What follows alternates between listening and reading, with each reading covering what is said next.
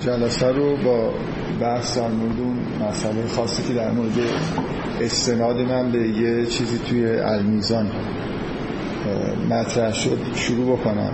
اینو حلش بکنیم مثلا.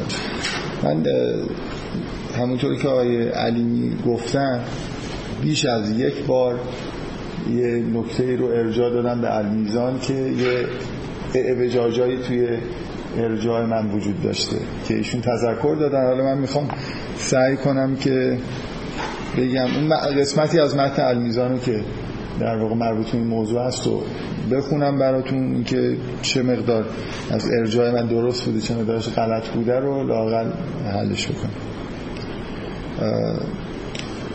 نکته ای که من ارجاع می‌دادم به المیزان این بود که تو قرآن با سراحت زیاد وقتی که حرف از حلال و حرام خوردنی ها هست مطرح شده نه یه بار چندین بار و یه بارش مخصوصا دیگه با یه واژگانی که سریح تر از این فکر می‌کنم امکان گفتنش نیست که فقط تنها چیزی که حرامه در بین خوردنی ها گوشت خوب خون و مردار. که مثلا آیه اینه که قل لا اجد فیما اوهی الی محرمون علی طائم یطعمه.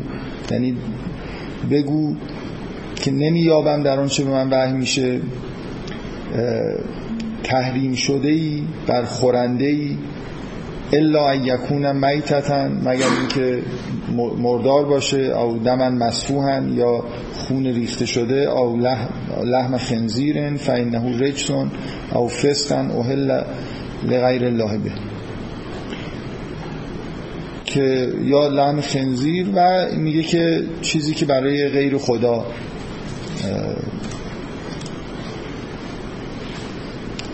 مثلا تقدیم غیر خدا شده باشه. حالا این جزء موارد یعنی حرف از حلال و حرام خوردنی هاست. به این معنا که چه چیزی رو میشه خورد چه چیزی رو نمیشه خورد. مردار رو نمیشه خورد. یعنی حیوانی که خودش مرده باشه خفه شده باشه جزئیاتش توی سوره مائده اومده. که مثلا فرض کنید نحوه شکار کردن مهمه. به هر حال یه قاعده ای داره که یه چیزی که ذبح شده یا برای مردار حساب نمیشه. طوری کشته شده که مردار حساب نمیشه.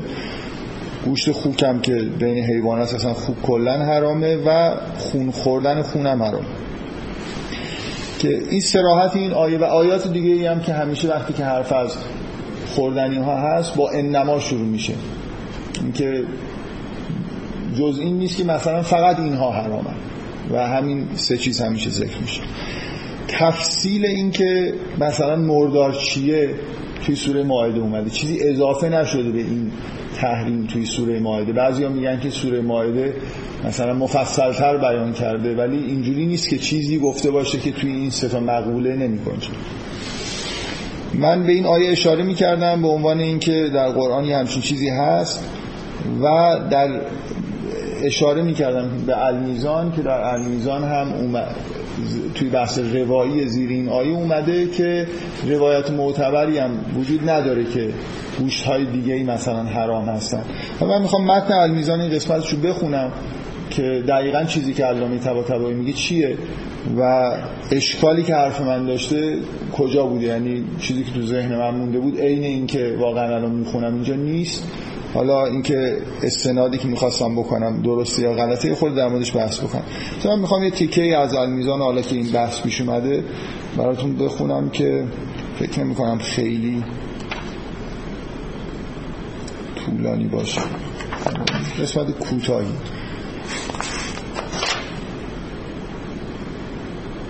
امیدوارم درست دارم می‌کنم میگه در این باره اخبار دیگری از ببخشید.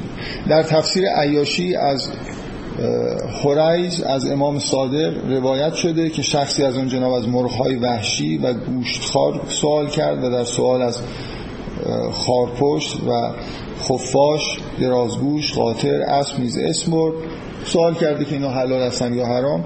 حضرت فرمود غیر از اون چی که خداوند در قرآن حرام فرموده هیچ حیوان دیگری حرام نیست. یعنی هیچ کدوم اینا حرام نیست دیگه برای اینکه ایشون در قرآن ذکر نشد. و اگر رسول خدا در روز جنگ خیبر از خوردن گوشت درازگوش نه فرمود از این جهت نبود که گوشت درازگوش حرام است. بلکه قرض آن حضرت این بود که اگر در میان مردم خوردن گوشت این حیوان متداول شود بیم این می رود که نسل این حیوان منقرض گردد وگرنه حرام همان است که در آیه همین آیه اسم برده شده است. بنابراین این این روایت به صراحت داره میگه که هیچ چیزی حیوانات دیگه که اسم می‌بری حتی اگر رسول خدا یه جا موردی گفته باشه یه چیزی رو نخورید اونا جز محرمات نیستن. محرمات همینی هن که توی این آیه ذکر شده این همین ستا, ستا مورد یا بهتر بگیم ستا مقوله برای خاطر اینکه مثلا فرض کنید قسمت مربوط به مردارش برای خودش یه احکامی داره دیگه. چه چیزی مردار حساب میشه؟ مثلا فرض کنید شما حق ندارید حیوانی رو در موقع احرام بکشید. بنابراین اگه این فعل حرامه چیزی هم که کشتید مثلا یه جوری خوردنش هم ممکنه برای شما حرام باشه. اینا خارج از این مقولات نیست. یعنی اینجوری نیست که اون حیوان جدیدی باشه که غیر از مثلا فرض کنید خوک تحریم شده باشه. حالا تحریم های دیگه ای هست که تو این مقولات به نحوی می‌کنه بعد مؤلف علامه طباطبایی میگه در این باره اخبار دیگری از امام باقر و امام صادق نیز روایت شده و در پاره از آنها دارد حرام همان است که خداوند در کتاب خود تحریم نموده و لاکن. چون عرب قبل از اسلام گوشت بسیاری از حیوانات دیگر رو نمیخوردن ما آل محمد هم آنها را نمی‌خوریم و در اینکه آن حیوانات کدامن روایات زیادی وارد شده بنابراین این چیزهایی که توی روایات هست طبق این نقلی که علامه طباطبایی داره می‌کنه مثلا حرام بودن حیوان از نظر شر نیست بلکه حرام بودن به معنایی از نظر اینه که ائمه رعایت بعضی از چیزهایی که در تو اون جامعه عرب انجام می شده رو کردن. بعضی از حیوانات رو نخورد. این که حیوانات کدامن روایات زیادی وارد شده. بعضی از اونها حیوانات وحشی دارای دندان مرغ‌های دارای چنگال و غیرون اسم برده شده. در روایت اهل سنت هم مطلب از همین قرار است. و چون مسئله مورد بحث مورد بحث مسئله فقهی است لذا آن رو دنبال نکردی تنها این جهت خاطر نشان می‌سازیم که وقتی مسلم شد که غیر از اون چه در قرآن حرام شده نیز محرماتی هست یعنی چیزهایی که ائمه خودشون حالا به معنای تحریم کردن حالا به هر عنوان. مثلا فرض کنید ائمه این کارو نمی‌کردن به دلیل اینکه اعراب نمی‌کردن یا حالا به هر دلیل دیگه. میگه چون وقتی که این ثابت شد باید دانست که اون محرمات دیگر چیزهایی است که رسول خدا از جهت خباستی که در اونها می‌دیده تحریم فرموده و خداوند هم تحریم اونجا رو امضا نموده و بعد آیه‌ای میاره که خب مثلا وقتی رسول خدا کاری نکرد شما هم نکنید و این حرفا. خب بنابراین علامه طباطبایی داره اینجا میگه که بالاخره روایاتی که هستن که ائمه گفتن که چیزهایی رو که عرب نمیخورده ما هم نمی‌خوریم. و بعد یه جایی اسم بردن که چه چیزهایی رو نمی‌خورن. اینا هم جز احکام شرح حساب میشه. در واقع بخشی از فقه که از سنت داره میاد بدون اینکه از قرآن اومده باشه. نظر همونطوری که علیمی می‌گفت نظر علامه طباطبایی اینه که بالاخره اون روایات اگه درستن روایاتی هستن که یه چیزایی رو دارن به مردم میگن که نخورید این نمونه, این نمونه یه موردیه که سنتی چیزی داره به کتاب اضافه می‌کنه. حرف ائمه نیست که اون چیزهای دیگه ای که دارن اسم می‌برن جز محرمات به اون معناییه که اون سه چیز حرام شدن. ولی مثلا مثل اینکه ترجیحاً یه چیزی رو نمی‌خورن. شاید بهتر کلمه حرام رو در موردشون به کار نبرید. مثلا گاهی اوقات علما میگن احتیاط واجب اینه که اینو نخورید. احتیاط واجب اینه که نخورید یعنی که نخورید دیگه. شما وقتی یه فقیه میگه احتیاط واجب اینه که یه چیزی رو نخورید شما اگه مقلد این آدم هستید نباید بخورید. ولی واژه حرام رو و حرام و حلال رو برای هم چیزی به کار نمی‌برن فقها. ولی نظرشون اینه که یه کاری رو نکنید دیگه. حالا اینجا هم همینطور. مثلا شما یه جوری علامه طباطبایی داره بحث می‌کنه که واژه حرام رو برای این حیوانات اضافه به کار نبریم ولی رعایت بکنیم و اینا رو نخوریم. این فکر می‌کنم نظر فقهی که داره ایشون میده اینه. تایید می‌کنه که همونطوری که امام جعفر صادق مثلا گفتن که اینا جز حرام ها همون مواردی که در قرآن ذکر شدن چیزی دیگه حرام نیست. اینو قبول داریم ولی حکم فقهی هم در این حال داریم که بعضی چیزهای دیگر هم نمی‌خوریم. بعد در مجموع بیان هم میگه که زیر یه آیه نقل کرده که پادشاهان بنی اسرائیل را رسم چنین بود که فقرای خود را از خوردن گوشت مرغ و پیه نه می‌کردند و چون چنین ظلمی را بر فقرای خود روا می داشتند خداوند آن را بر همه آنان تحریم نمود. در قرآن یه جایی ذکر شده که به دلیل تخلفاتی که بنی اسرائیل کردن چیزهای اضافه رو براشون حرام کردیم یعنی کلا این خیلی آیه مهمیه به نظر من که نشون میده که احکام وابسته است به اون آدمایی که داره براشون وضع میشه. یعنی هر چقدر بیشتر آدما انگار سرگوشون می جنبه و میل به گناه دارن دایره حلالا براشون تنگتر میشه. برای اینکه حالت تعدیب داره دیگه. و برای بنی اسرائیل سختگیری هایی که وجود داشت از نظر شرعی و احکامشون سختتر بود نسبت به مثلا فرض کنید احکامی که در اسلام هست.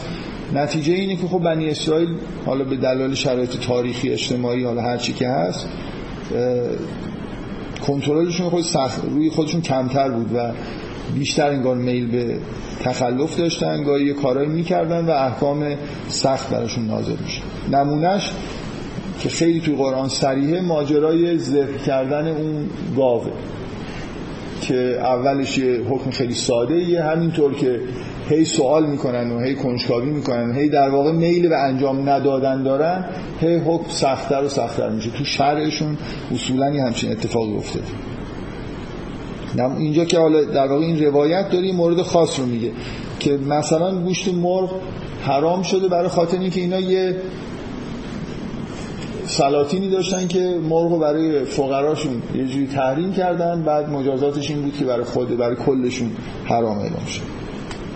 و در جای دیگه هم روایت از امام صادقه که در پاسخ کسی که معنای جمله فلله الحجت البالغه خب این دیگه مربوط به این ماجرا نیست. من چیزی که اشتباهی که توی نقلم از المیزان می‌کردم یکی این بود که این روایت میگه که اون چیزای اضافه از سنت جامعه عرب میاد در حالی که من تو ذهنم مونده بود که از تورات مثلا دو, دو بار سه بار که ارجاع دادم به این قسمت المیزان گفتم که تو المیزان این شکلیه که مثلا یه بخشی از محرمات که غیر از اونایی که توی قرآن هست منشأش احکام تورات در حالی که این چیزی که اینجا نوشته از قول امام جعفر صادق اینه که از سنت عرب میاد نه از تورات. و نکته دیگه این که من اینجوری تو ذهنم مونده بود که علامه تبا تبایی یه جوری حکم فقهی که تلویحا داره میگه که یعنی غیر از این چیزا چیزی حرام نیست در حالی که با سراحت علامه تبا تبایی اینجا نقل می‌کنه که خودش در واقع نظر فقهیش اینه که چون یه چیزایی رو به هر حال ائمه اسم بردن و ما می‌دونیم توی سنت ذکر شده حال به هر دلیلی اونا رو هم نباید بخوریم. ولی اینکه حالا نظرش این باشه که اینا به اون معنایی که اون سه چیز حرامن حرام نیستن. مثل همون روایتی که امام جعفر صادق داره ازش نقل میشه که حرام ها همونان ولی یه چیزای دیگه هم هست که ما نمی‌خوریم. به هر حال حکم فقهی رو ایشون صاحب می‌دونه که اون روایات رو بررسی بکنیم ببینیم که ائمه چه چیزهای دیگه رو خودشون نمیخوردن که ما هم نخوریم. حالا من ارجایی که می‌دادم از این جهت بود که به حال توی قرآن حرام همین ستاست و هیچ چیز دیگه توی قرآن تحریم نشده و تحریم ها در واقع خیلی منشأ روایتی روشنی ندارن و اینجا در واقع این متن المیزان این معنی رو نمیشه ازش برداشت کرد که روایات روشنی وجود نداره. بلکه روایات به معنای این که حرام ذکر کرده باشن چیزی رو وجود نداره. ولی بالاخره چیزهایی ذکر شده توی روایات که ائمه نمی‌خوره فکر می‌کنم برای این نمونه جالبی از یه چیزی که توی قرآن حکم یه چیزه و توی سنت چیزهای حالا اضافه بر اون چیزی که توی قرآن اومده ذکر شده. و اینکه حالا این چیزای اضافه از سنت عرب اومده باشه یا از تورات اومده باشه خیلی قسمتش فرق نمی‌کنه. یعنی شاید اگه از تورات اومده بود یه خورده بهتر بود تا اینکه از توی سنت عرب اومده باشه. چون یه نفر می‌تونه حالا استدلال بکنه که خب اگه طبق همین روایات محرمات همونایی هستن که در قرآن ذکر شده و ائمه سراحتا همین رو دارن میگن که فقط همونا حرامه و چیزهایی رو بنا به رعایت مثلا سنت جامعه خودشون انجام میدن خب این به ما ممکنه سرایت نکنه. این منظور یعنی یه جامعه دیگه اگه وجود داشته باشه که توش تحریم این شکلی وجود نداره لزوما یه نفر نتونه استنتاج بکنه که اگه اون روایت درست باشه که امام جعفر صادق علت تحریما رو یه جور در واقع هماهنگی با سنت جامعه خودشون قلم داد کردن خب میشه این خدشه رو وارد کرد که تو جوامع دیگه لزوما نباید از اون تحریما استفاده کرد. به هر حال روایت ها در هماهنگ با اون آیه قرآن سراحت دارن که چیزی به غیر از اون ستا چیزی که در قرآن هست حرام نیست. من نمی‌دونم اگه سوالی هست بیشتر بحث بکنیم. من یه نقل قولی می‌کردم که یه خورده تو ذهنم بد مونده بود و آقای عدیمی تذکر دادم میل داشتم که این اصلاح بشه دیگه. اینکه عینا متن خوندم چیزی که توی المیزان اومده این. به نوعی متن متنی که خوندم تایید می‌کنه که فقط همون سه چیز حرامه و ائمه رو همین تاکید دارن. ولی روایاتی وجود داره و علامه طباطبایی هم قبول داره که چون روایاتی وجود داره بعضی چیزهای دیگر رو نخوریم یعنی احکام فقهی رو در مورد تحریما بست میدن به یه مجموعه چیزهای دیگه که تو روایت ذکر شد خب اگه سوالی نیست؟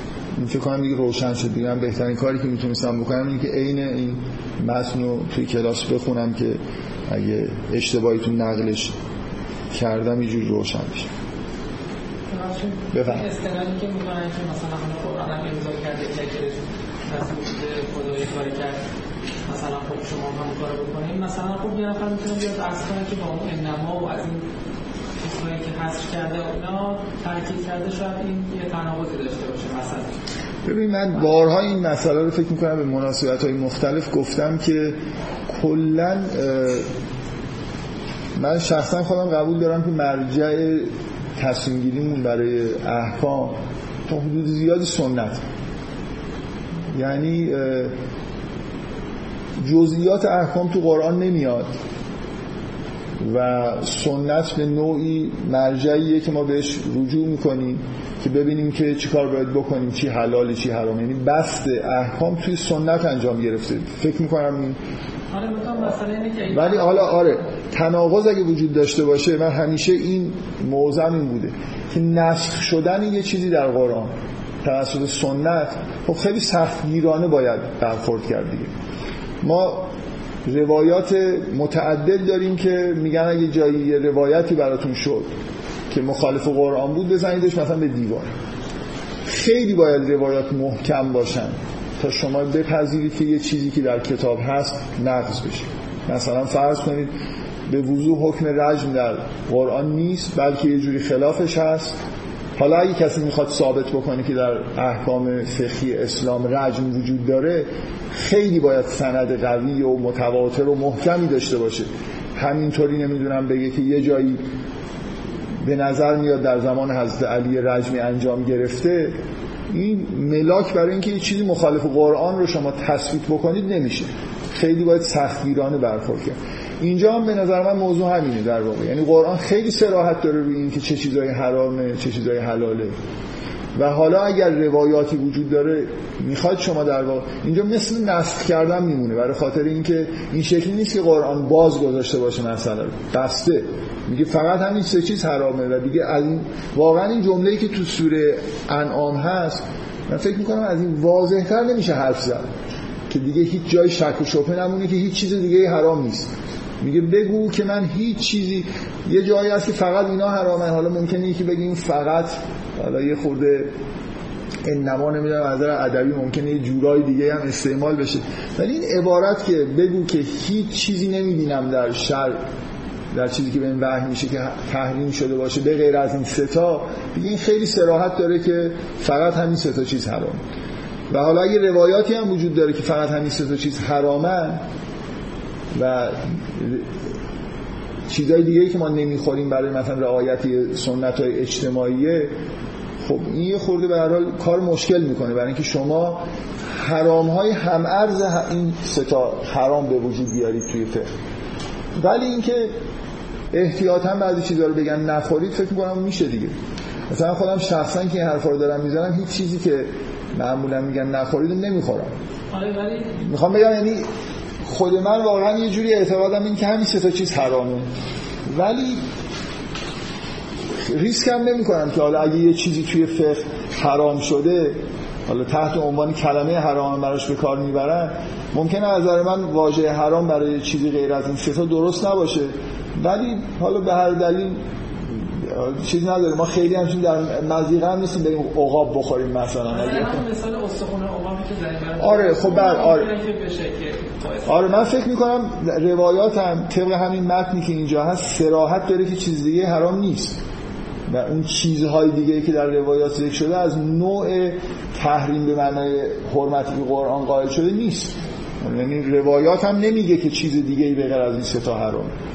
بلکه حالا یه چیزایی توی روایات هست. اولا به نظر من روایات باید خیلی محکم باشن چون یه جوری داره یه تفسیری داره یه حکم قطعی قرآن داریم قائل میشیم. و بعدم اینکه باید در واقع فکر می‌کنم از خود اون روایات اینجوری نتیجه بگیریم که اینا یه حالت احتیاطا نخوردن داره. شاید واقعا بشه این بحث رو کرد که تو بعضی از جوامع اگه سنتی هست که یه چیزی رو می‌خورن خب چون قرآن تحریم نکرده بذارید اونا بخورن. این حالا اینکه در بین یه ج... توی جامعه ای مثلا فرض کنید خوردن یه چیزی ممکنه خیلی مسخره باشه. حالا آدم بره الا بلا بگی خب این چون حرام نیست من می‌خورم. نمی‌دونم منظورم این فهمیده نه. ممکنه توی جامعه کلا کارهای عجیب و غریب کردن خیلی شاید خوب نباشه. گاهی میگن که میگن اگه فلان کار بکنی موجب وهن مثلا نمی‌دونم اسلام میشه. ممکنه شما موقتا بگید که توی این جامعه من این کارو نمی کنم یا فلان کار رو لاغل اظهار نمی کنم که انجام میدم. اینا خیلی فرق می‌کنه با حرام قلم قلمداد کردن در عرض یعنی در همین لولی که قرآن این سه تا چیزو داره تحریم می‌کنه. من فکر می‌کنم هم قرآن هم روایات طبق همین متنی که خوندم شاهد و مثلا در واقع شاهد این مدعا هستن که سه چیز بیشتر توی قرآن و توی احکام شهر حرام نیست به اون معنای تحریم کلی. ولی در این حال حالا نظر علامه طباطبایی اینه که روایاتی که وجود داره باید در موردش بحث کرد و یه چیزایی ذکر شده که اونا رو ما نباید بخوریم. فقط این نبایدش از نوع اون نباید است مثلا کلمه احتیاط بذاریم یه چیزی دیگه.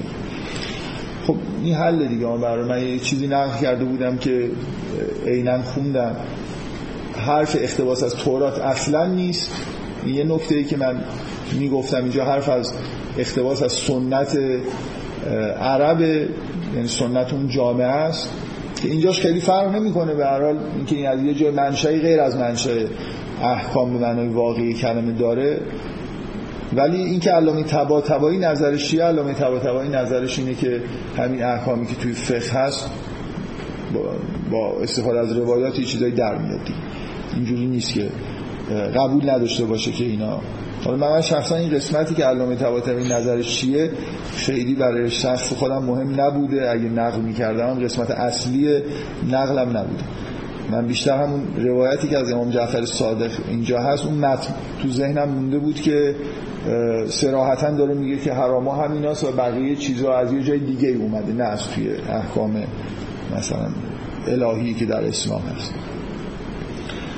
خب برگردیم به بحث در مورد اعتقادات یهودی ها من جلسه گذشته که خیلی ازش گذشته و سه جلسه باز دوباره تعطیل شد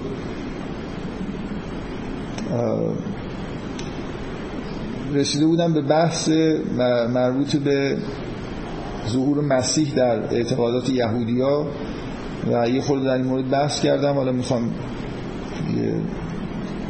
کلیات دیگه در مورد این, این نوع اعتقادات یهودیا و اصرارشون به یهودی موندن و دلایلشون در واقع مطرح بکنم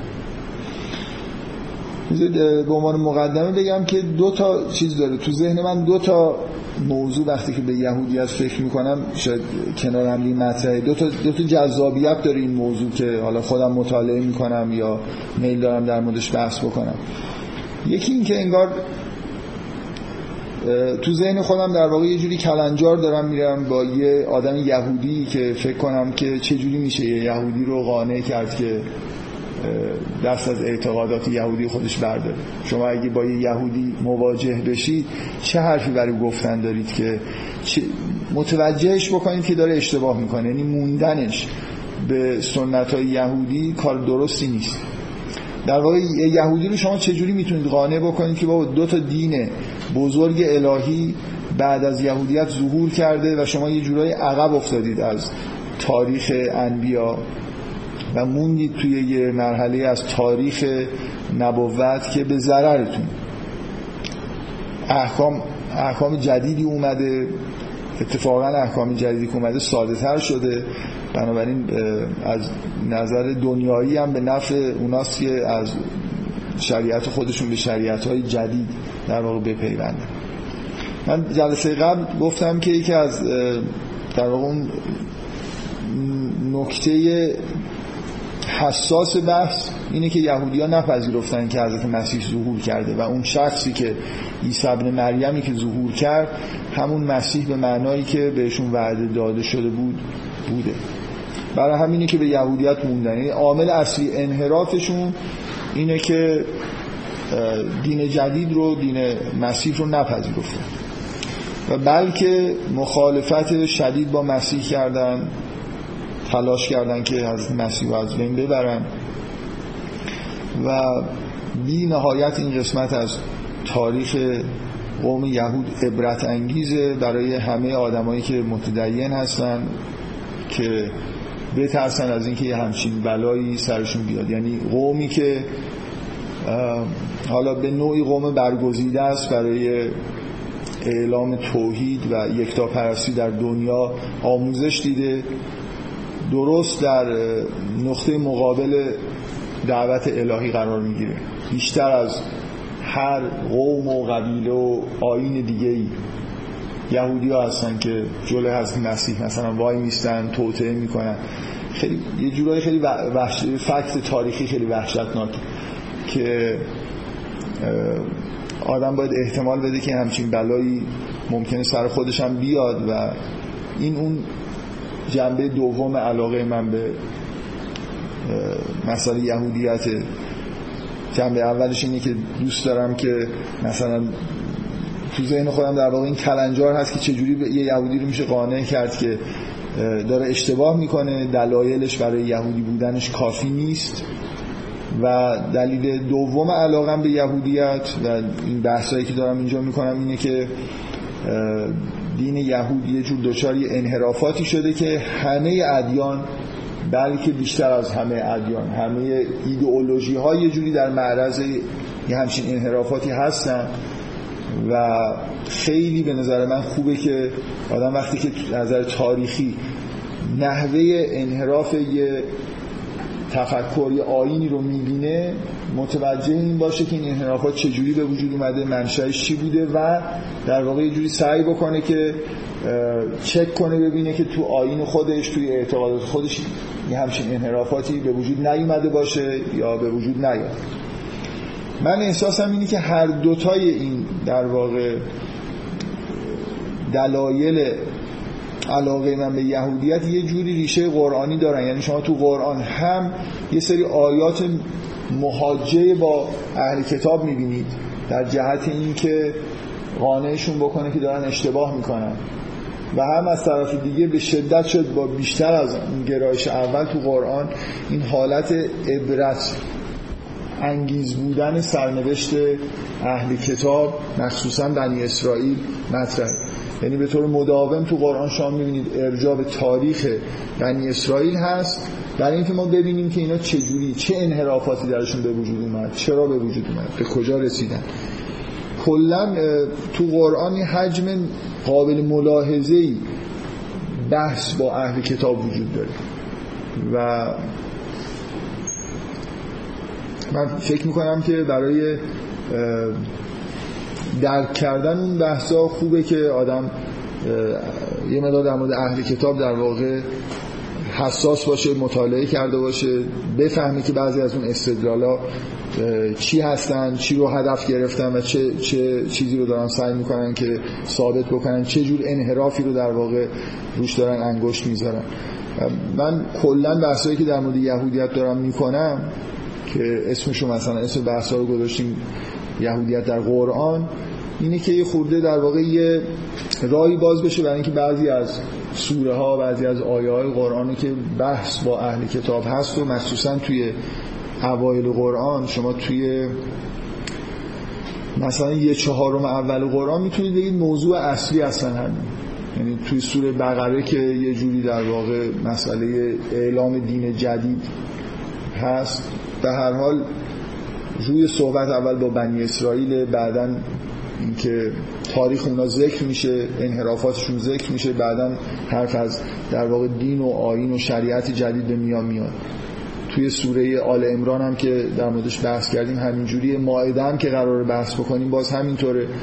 کلا توی یه چهارم اول قرآن مسئله شریعت جدیدی که داره میاد و بحث با اهل کتاب شاید اینا موضوعای اصلی هستن که حجم بیشتری رو به خودشون اختصاص داره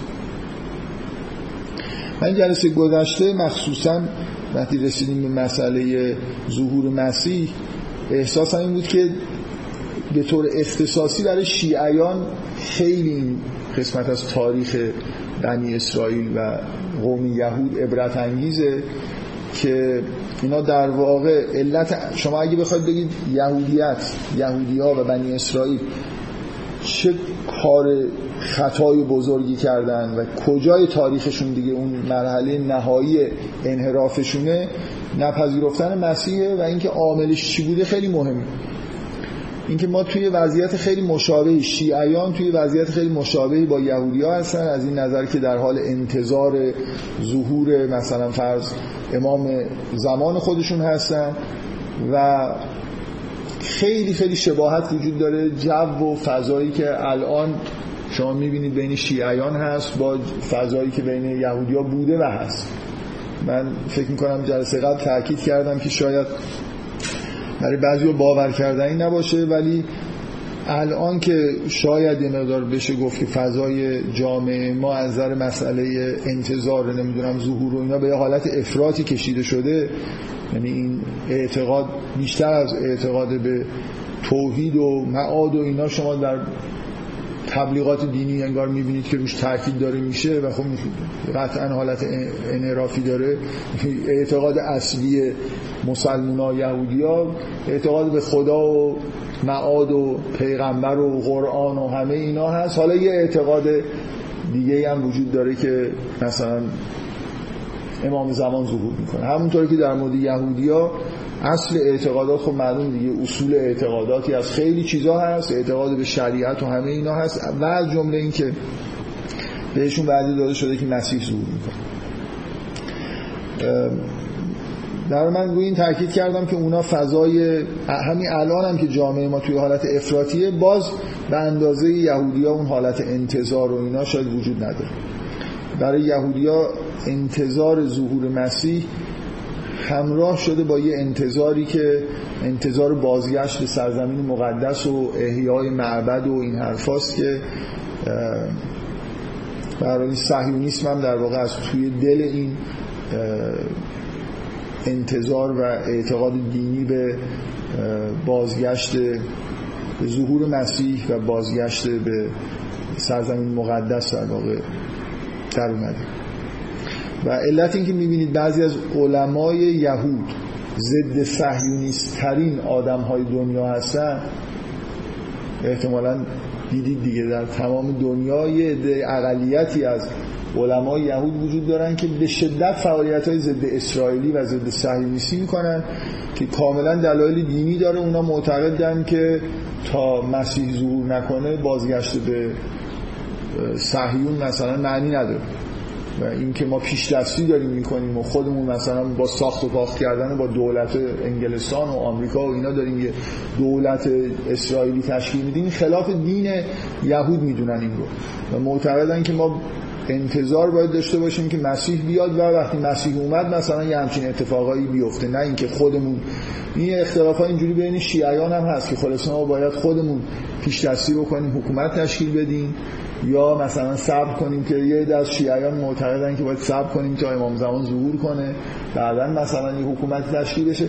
در این قسمت های بحث های در مورد یهودیت خیلی مربوط به سنیان نیست و خیلی مربوط به شیعیان. من شاید در همین یه خورده بیشتر از قسمت های دیگه. هم, هم مهمه برای خاطر اینکه این منشأ اصلی در واقع انحراف تاریخ یهوده نپذیرفتن و نشناختن مسیح و از طرف دیگه به ما واقعا یه جوری ارتباط خاصم پیدا می‌کنه.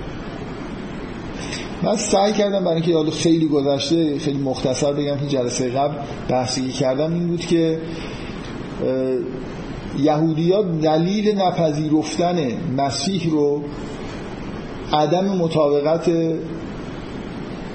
ویژگی های عیسی مریمی که ادعای مسیحایی کرده و سایر کسانی که در تاریخ یهود ادعای مسیح بودن کردن عدم تطبیق ویژگی های اینا با وعده های داده شده در کتاب در مورد ظهور مسیح. و حالا یادم جلسه قبل یا جلسه قبلتر یه بخشایی از متون مقدس یهودی ها رو براتون خوندم که تا حدودی فکر می‌کنم تایید می‌کرد که مسیحی که ظهور کرد و اتفاقایی که افتاد خیلی مشابه وعده هایی که به یهودیا داده شده بود نبوده.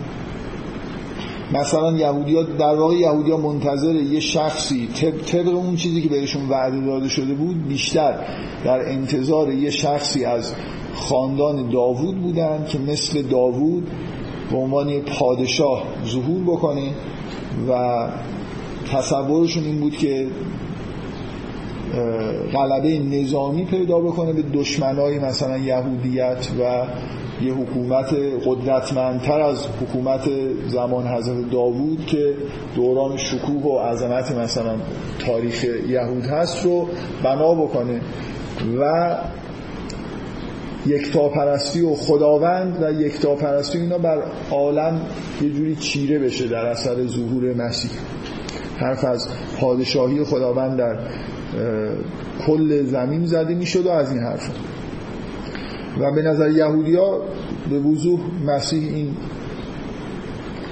ویژگی ها رو نداشت و بنابراین از نظر یهودی ها نه تنها نباید ازش تبعیت می‌کردن بلکه مطابق چیزی که بهشون گفته شده بود حضرت مسیح رو به عنوان یه فردی که داره خلاف میگه و می‌خواد مثلا انحراف ایجاد بکنه و اینا باش دشمنی عمیقی داشتن و دارن و خودشون هم مثل مسیحی ها معتقدن که موفق شدن که از مسیح رو به دست مثلا در یه توتعی به دست یهودی به دست رومی ها مسلوب بکنن و احتمالا از کار خودشون هم خیلی راضی هن. من بحثی که جلسه قبل می‌کردم این بود که اولا از نظر ما از دید قرآن حالا به این ماجرا که نگاه می‌کنیم یه مقطعی از تاریخ یهود وجود داره یه اشتباه, اشتباه بزرگ تاریخی اینا کردن در نپذیرفتن مسیح. و نکته اینه که شما وقتی از دیدگاه قرآن نگاه می‌کنید این مسیح این عیسی ابن مریمی که اینا نپذیرفتن همون مسیح موعودشون بوده. و حالا سوال اینه که آیا متونی که اینا داشتن که بنا بهش استناد می‌کردن که عیسی ابن مریم مسیح هست یا نیست یا دیگر کسانی که ادعا کرده بودن که مسیح ها هستن مسیح هستن این متون ایرادش چی بوده؟ تحریف شده است یا چیز دیگه؟ خب ساده ترین جواب اینه که بگیم که متون تحریف شده. من تو جلسه قبل سعی کردم بگم که من, من نظرم این نیست که صرفا مسئله تحریفه.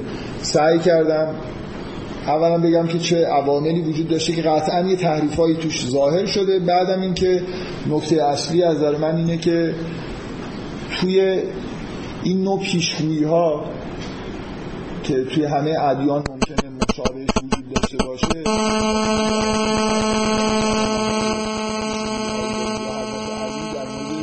دوران آینده بشر توی کره زمین یه پیشگویی هایی داره این ملاحم به اصطلاح بهش میگن. اصولا این نوع پیشگویی ها زبان سمبولیک دارن. نزدیک به زبان مثلا رویا هستن.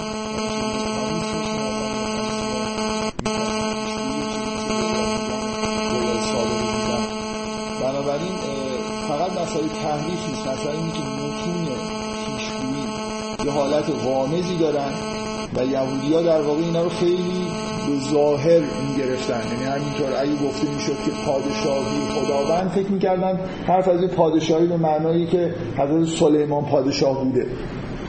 یعنی واقعیت اینی که از مسیح تا حدود زیادی اگه یه خود معنوی تر به مسئله نگاه کنید سمبولیک تر به اون پیشگویی نگاه کنید تو همه اون پیشگویی ها صدق می‌کنه یعنی حضرت مسیح اومد و بعد از این مدت کوتاهی توحید و یکتاپرستی در واقع پادشاهی خداوند در زمین ظاهر شد.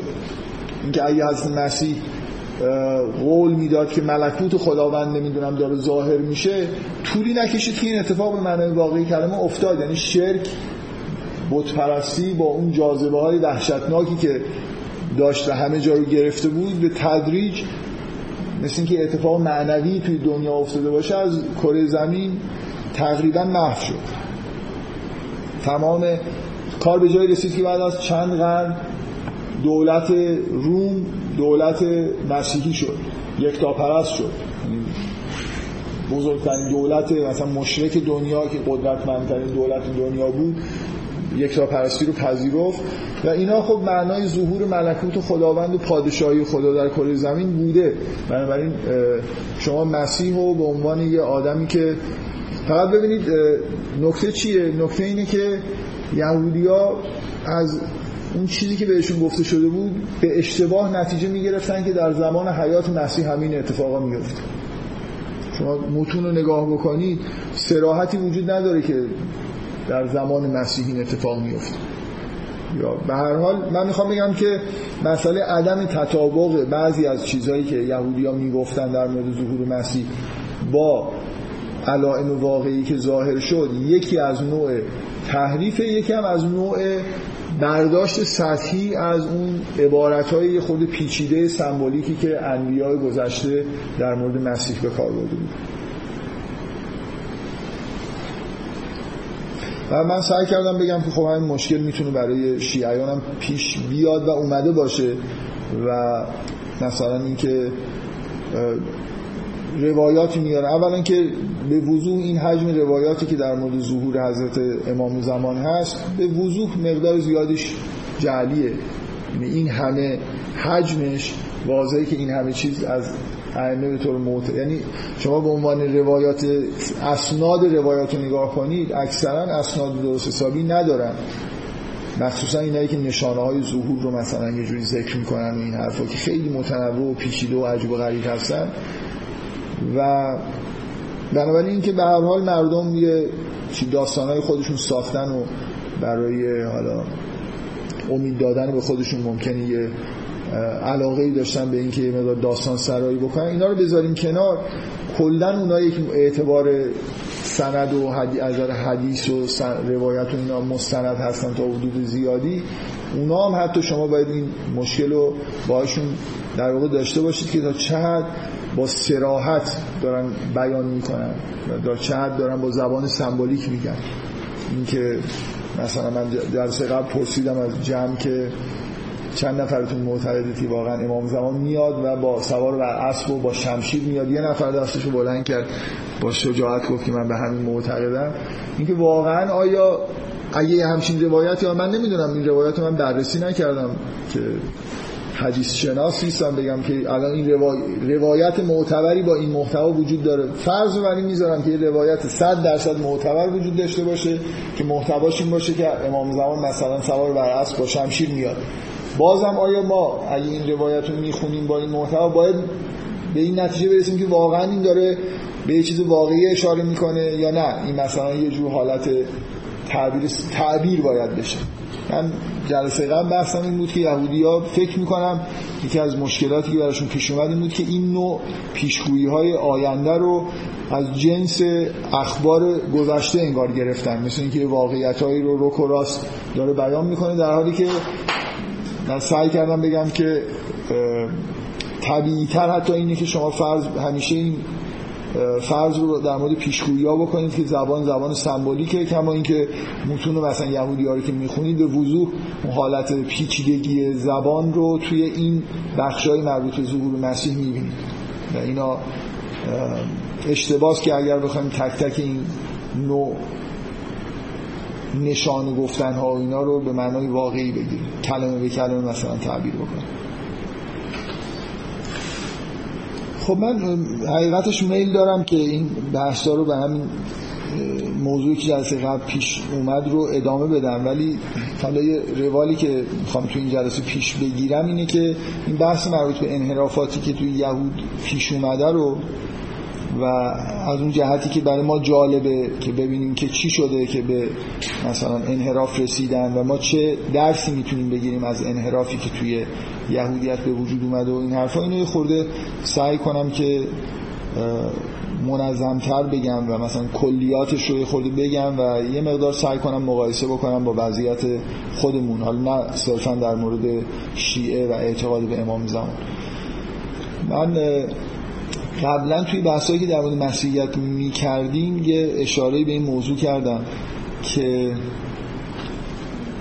کلا این موضوع خودش موضوع جذابیه که شما یه بررسی کلی بکنید. به اصطلاح میگن مطالعه تطبیقی. بین همه ادیان بلکه بین همه عقاید. که چه مکانیسم های کلی در کار هست چه روندهای کلی که باعث انحراف ادیان و عقاید مختلف میشه. فکر می‌کنم تو اون جلسات اشاره کردم که شما اگه مثلا فرض کنید انحرافاتی که توی دین یهود مسیحیت و اسلام به وجود اومده رو حتی کنار انحرافاتی که توی آین مارکسیسم به وجود اومده ایدئولوژی مارکسیسم به وجود اومده بذارید شباهت هایی می‌بینید. و این خودش موضوع جالبیه که یه سری روندهای کلی انحراف رو سعی کنیم در واقع در بیاریم. اینکه وقتی یه عقیده بیان میشه به تدریج وقتی تاریخ میگذره شما چه تغییراتی توش می‌بینید که از اصل خودش در واقع دور میشه. در مورد ادیان خب شباهت های بیشتری وجود داره ولی حتی بعضی از کلیاتش به نظر من با عقاید دیگه مثل مثلا فرض کنید عقیده روشن فکرانه مدرنی مثل مارکسیسم هم وجود داره. من تو اون جلسات یادم نیست الان چقدر در مورد جزئیات بعضی از این روندهای کلی بحث کردم. الان می‌خوام یه خورده سعی کنم یه اشاره بکنم به یه چیزهایی که برای ما در حال حاضر می‌تونه مهم باشه. مثلا شما در مورد مشاهبت هایی که بین هم ادیان و هم مثلا فرض کنید یه ایده روشن فکرانه و ایدئولوژی مثل مارکسیسم وجود داره یکی از انحراف هایی که به طور کلی پیش میاد که از عوامل انحراف اینه که وقتی که یه اعتقادی که کلا اعتقاد سطح بالا و حالا بگیم به معنای مدرن بگیم روشن فکرانه به معنای دینی بگیم مثلا سطح بالا به معنای معنوی و عرفانی. یه همچین اعتقاد و آینی رو شما در واقع دارید که قابل فهم برای توده مردم نیست. به وضوح عمق مثلا فرض کنید اعتقاد به توحید معاد و عمق مثلا درکی که پیامبران از احکام شرع داشتن. این برای توده مردم قابل درک نیست. یعنی اصلا رسیدن به یه جایی که شما مثل یه پیامبر دین رو درک بکنی واضحه که برای عوام میسر نیست. یعنی یه آدم باید مراحل معنوی رو طی بکنه تا به یه درک مشابه درک پیامبرانه از دین برسه. بنابراین دین به وضوح این حالت داره که آدمای خیلی سطح بالای از نظر معنوی یه آین و اعتقاداتی رو که پیچیده است برای درکش برای مردم پیچیدگی نه معنای حالا پیچیدگی مرسوم درکش از سطح فهم مردم عادی بالاتره.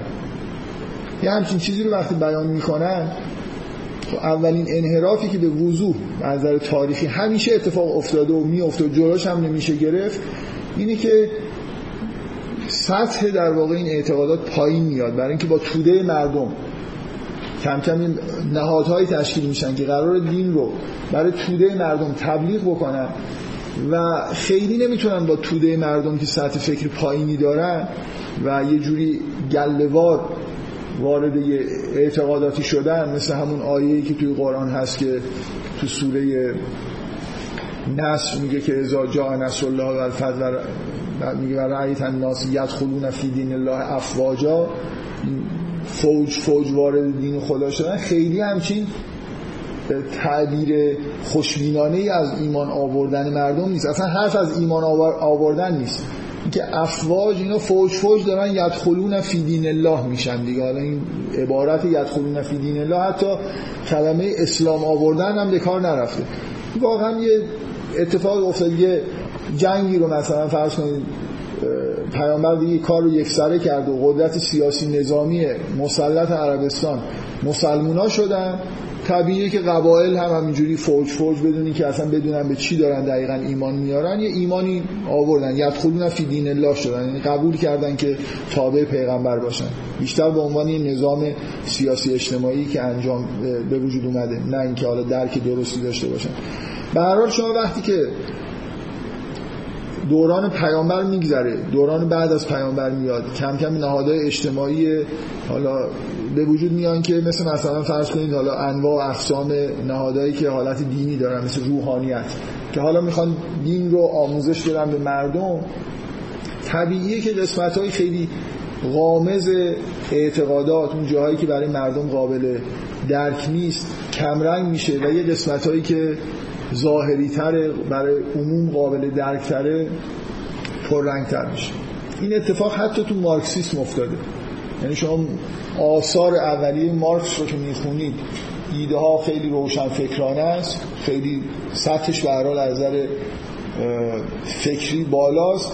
بعد کم کم وقتی می‌بینید که مارکسیسم در شوروی بعد از انقلاب اکتبر یه حزب کمونیستی اونجا به حال پا می‌گیره حکومت تشکیل میشه و سر و کارش با تبلیغ مارکسیسم آموزش مارکسیسم به توده های مردم که اکثرا هم توی شوروی توده های مردم آدم های بی سواد و کشاورز و کسایی هستن که چندان فهم سطح بالایی ندارن. مثلا جزوه های 50 سال 70 سال بعد از مارکس رو که نگاه می‌کنید که مارکسیسم رو دارن آموزش میدن در مقابل متونی که خود مارکس نوشتن اصلا خنده دارن. یعنی واقعا یه اگه مارکس زنده می‌شد و اینا رو میدی وحشت می‌کرد که چه چیزی رو از عقایدش به مردم داره به عنوان مارکسیسم آموزش داده میشه. مثلا کم کم یه فلسفه یکی از مهمترین چیزهایی که توی همه آموزش های مارکسیستی بود یه اصول چهارگانه ماتریالیسم دیالکتیک به عنوان اصول فلسفی مارکسیسم به مردم ارائه می‌شد و خیلی همش تاکید می‌شد توی آموزش های عمومی که می‌دادن. من فکر می‌کنم سابقه اصلا توی آثار مارکس نداشت من یه بار اینو به یه مناسبتی نقل کردم. که آدم وقتی سر کارش با توده میفته این فرق بین یه ایده روشنفکرانه مثل مارکسیسم که خود مارکس ارائه کرد با ایده ای که تحت عنوان مارکسیسم به توده های مردم توی شوروی و سایر کشورهای کمونیستی ارائه می‌شد این بود که مارکس به عنوان آدم روشنفکر خیلی به اصطلاح به اصطلاح غربیش اوپن مایندد بود. یعنی ذهنش نسبت به اعتقاداتی خودش بیان خیلی باز بود. اینجوری نبود که بگه که آقا این چیزایی که من گفتم همش درسته. همینه هیچ چیز دیگه هم درست نیست. و مثلا یه خطی بکشه بگه که اینا یه اعتقاداتیه که من بهش میگم مارکسیسم. اصلا اصطلاح مارکسیسم خود مارکسی به کار نمی برد یعنی مجموعه عقاید صلبی که بیان کرده و قرار تا ابد اینا باقی بمونن ولی توی آثار لنین شما به یه همچین عبارتهایی بر می‌خورید که من یه جایی توی که از آثارش دیدم. امیدوارم این درست نقل بکنم. این دیگه واقعا قدیمیه. مثلا مربوط به دوران دانش آموزی میشه که یه متنی رو یه جا خوندم و از توی کتاب خونم خوندم. اینجوری نیست که کتاب مال خودم بوده که دو بار خونده باشم. یه بار مثلا خیلی وقت توی کتاب خونه خوندم. ولی فکر می‌کنم این نقل قول مستقیما از لنین بود که در مورد چهار اصل دیالکتیک که اولین اصلش نسبی بودن همه چیزه. گفته بود که در توضیحش گفته بود که همه چیز نسبیه به غیر از این چهار اصل که اینا همچون فولاد نمی‌دونم محکم و تغییر ناپذیرن این این لحن مارکس نیست. این لحن لنینه که داره با کارگرایی که احتمالا تو فولاد سازی صحبت... کار می‌کنن صحبت می‌کنه. شما آثار مارکس حتی انگلس رو که می‌خونید اصولا حرفشون این نیست که چهار تا اصل وجود داره و هیچ چیزی دیگه به غیر از اینا. ولی وقتی با توده مردم صحبت می‌کنید مردم دوست دارن که شما قاطعانه بهشون بگید که آه همینه ما به آخرش رسیدیم. برید به مردم بگید که آره ما حالا چهار تا اصل دیالکتیکه ممکنه فردا بشه پنج تا.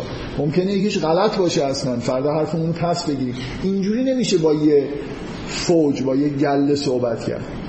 آدمایی که دوست دارن که فکر کنن که به ته یه چیزی رسیدن اقتدار رو مثلا اقتدار روشون تاثیر می‌ذاره قاطعانه صحبت کردنشون تاثیر می‌ذاره. یعنی شما مثلا توی این مناظره بیاید هر حرف چرندی رو با قاطعیت با صدای خیلی بلند اعلام بکنید توده مردم معمولا تحت تاثیر قرار می‌گیرن. مستقل از اینکه این حرف چی است. ولی اگه منومن بکنید هر چقدر هم حرفتون درست باشه مردم احساسشون اینه که این طرف چرند و پرند داره و مثلا نمی‌فهمی چی داره میگه. خیلی بهش اعتماد نمیشه کرد. این کلا ربطی به این نداره. شما با ادیان سر و کار دارید یا با یه عقیده غیر دینی ضد دینی سر و کار دارید. وقتی کارتون با توده مردم میفته اصولا این مشکل پیش میاد که خطوط کلی عقاید اولا اون قسمت که ظاهری تر هستن قابل فهمتر برای مردم.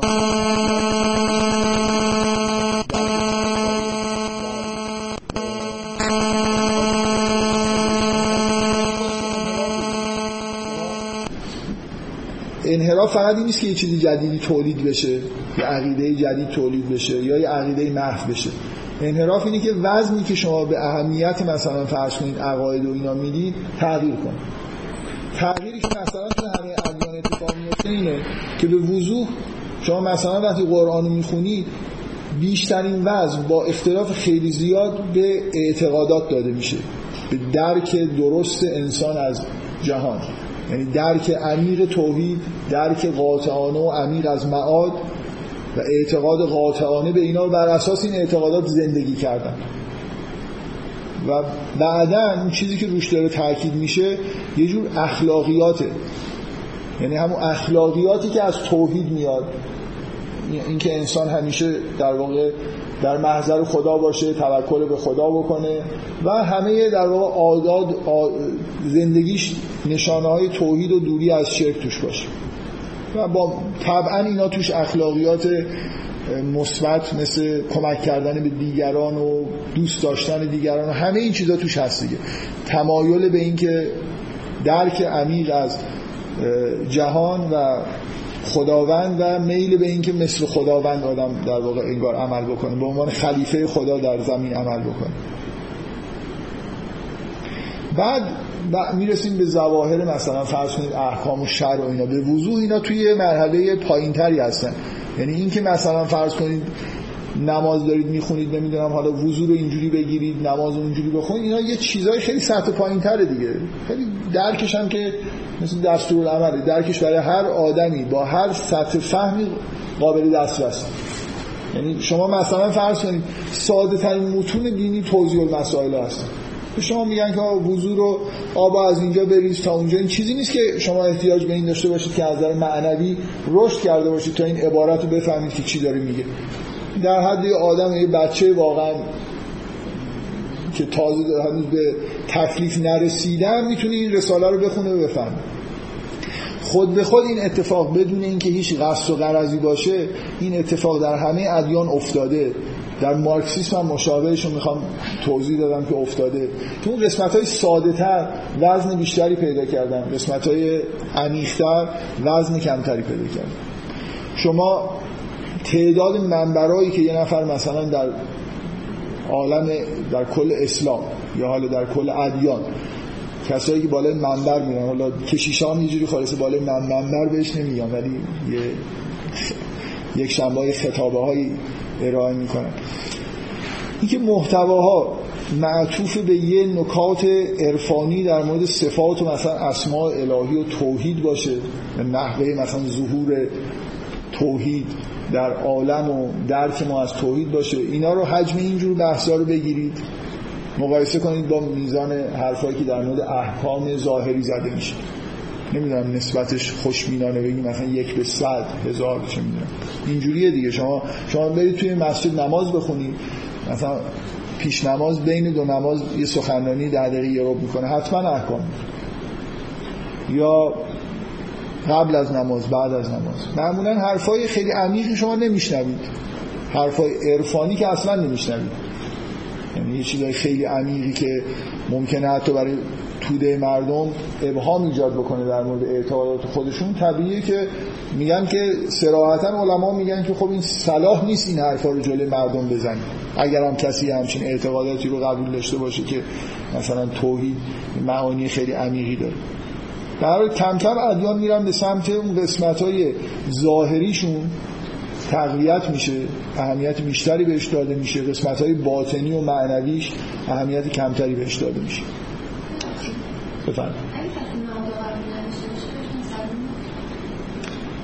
فکر می‌کنم آره. یعنی من به نظر میاد توی قرآن چیزی که خیلی خیلی سراحت داره نه مسلمون حتی توی قرآن چیزی که سراحت در موردش وجود داره اینه که آدمی که شما می‌خواید بگید که مؤمنه یعنی به خدا و معاد اعتقاد داره همه جا همینه دیگه. یعنی تقریبا شما جایی اعتقاد خالی به خدا رو نمی‌بینید. به اعتقاد داشتن به الله و, و یوم الاخر. حالا اینکه کیفیت مثلا فرض کنید معاد رو. اختلاف در موردش وجود داشته باشه یه بحث دیگه است. ولی اینکه یه روز جزایی وجود داره و یه روزی وجود داره که کس مرگ پایان حیات انسان نیست و یه دنیای دیگه وجود داره این واقعا جز اعتقادات نه اسم مسلمون بودن یهودی هم نیست کسی اگه اینو معتقد نباشه یعنی متدین نیست به معنایی که قرآن با سراحت میگه. چرا این سوال می‌کنیم و ظاهرا هیچ مرد ضعیف نداشته. که توی بگیم اسلام اینجوری مثلا اسلام بگیم فقط تصمیم حق دیدن من آدو اینا رو مثلا جزو چیزایی یعنی مرد ضعیف نداره که وسط شرط نماز نه. من در مورد مارکس این حرفی که زدم مارکس خب به عنوان بشر شما وقتی به عنوان انسان یه ایده ای میاری خوبه که نبندید. ولی فکر می‌کنم پیامبران اینجوری بودن. یعنی قاطعانه یه اعتقاداتی رو از طرف خداوند یعنی نمی‌دونم منظورم می‌فهمید نه. کلا واضحه که یه بشر بیا شما, شما فرض کنید که اصلا اعتقاد به خدا نداشته باشه یه نفر. و خیلی بدیهیه که آدم اوپن ماینددی باشه.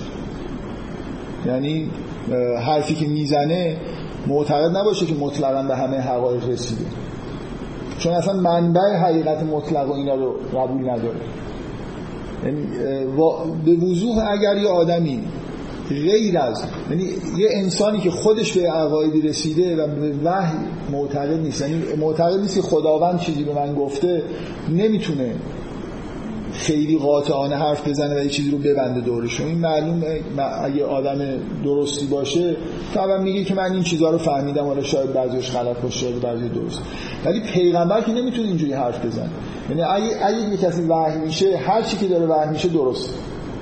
یعنی فرق فرق بین یه آدمی که اعتقاد به وحی داره اینه که حداقل معتقده که مثلا یه کتاب مثل قرآن وجود داره که هر چی توش هست درست.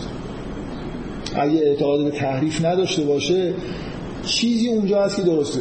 نه اینکه اون چیزی که من می‌فهمم اوپن مایندد بودن برای آدم دینی اینه که در فهم خودش از دین اوپن مایندد باشه. یعنی بگه که من اگه مثلا من الان از قرآن اینو می‌فهمم. شاید اشتباه دارم می‌فهمم. همیشه درصدی تو ذهنم هست که دارم خطا می‌کنم توی درکی که از وحی پیدا کردن.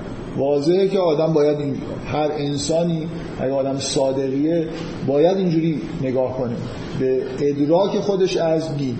ولی نه اینکه دین و اون چیزی که وحی شده یه چیز نسبی و حالا بعضیش درست و بعضیش غلط. ولی درک ما از اون چیزی که ما بهش به اصطلاح میگیم معرفت دینی به حال معرفت بشری قطعا توش خطا هست.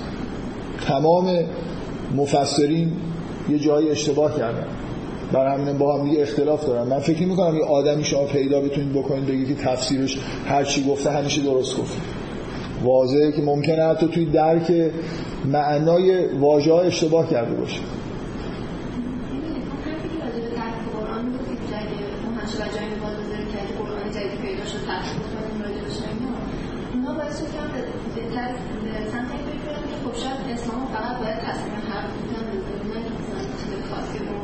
مطمئنا توی واژه اسلام این مسئله تصمیم حق بودن خیلی اساسیه یعنی یه مسلمان بیشتر از هر چیزی همین ویژگی رو داره که تسلیم حق دیگه.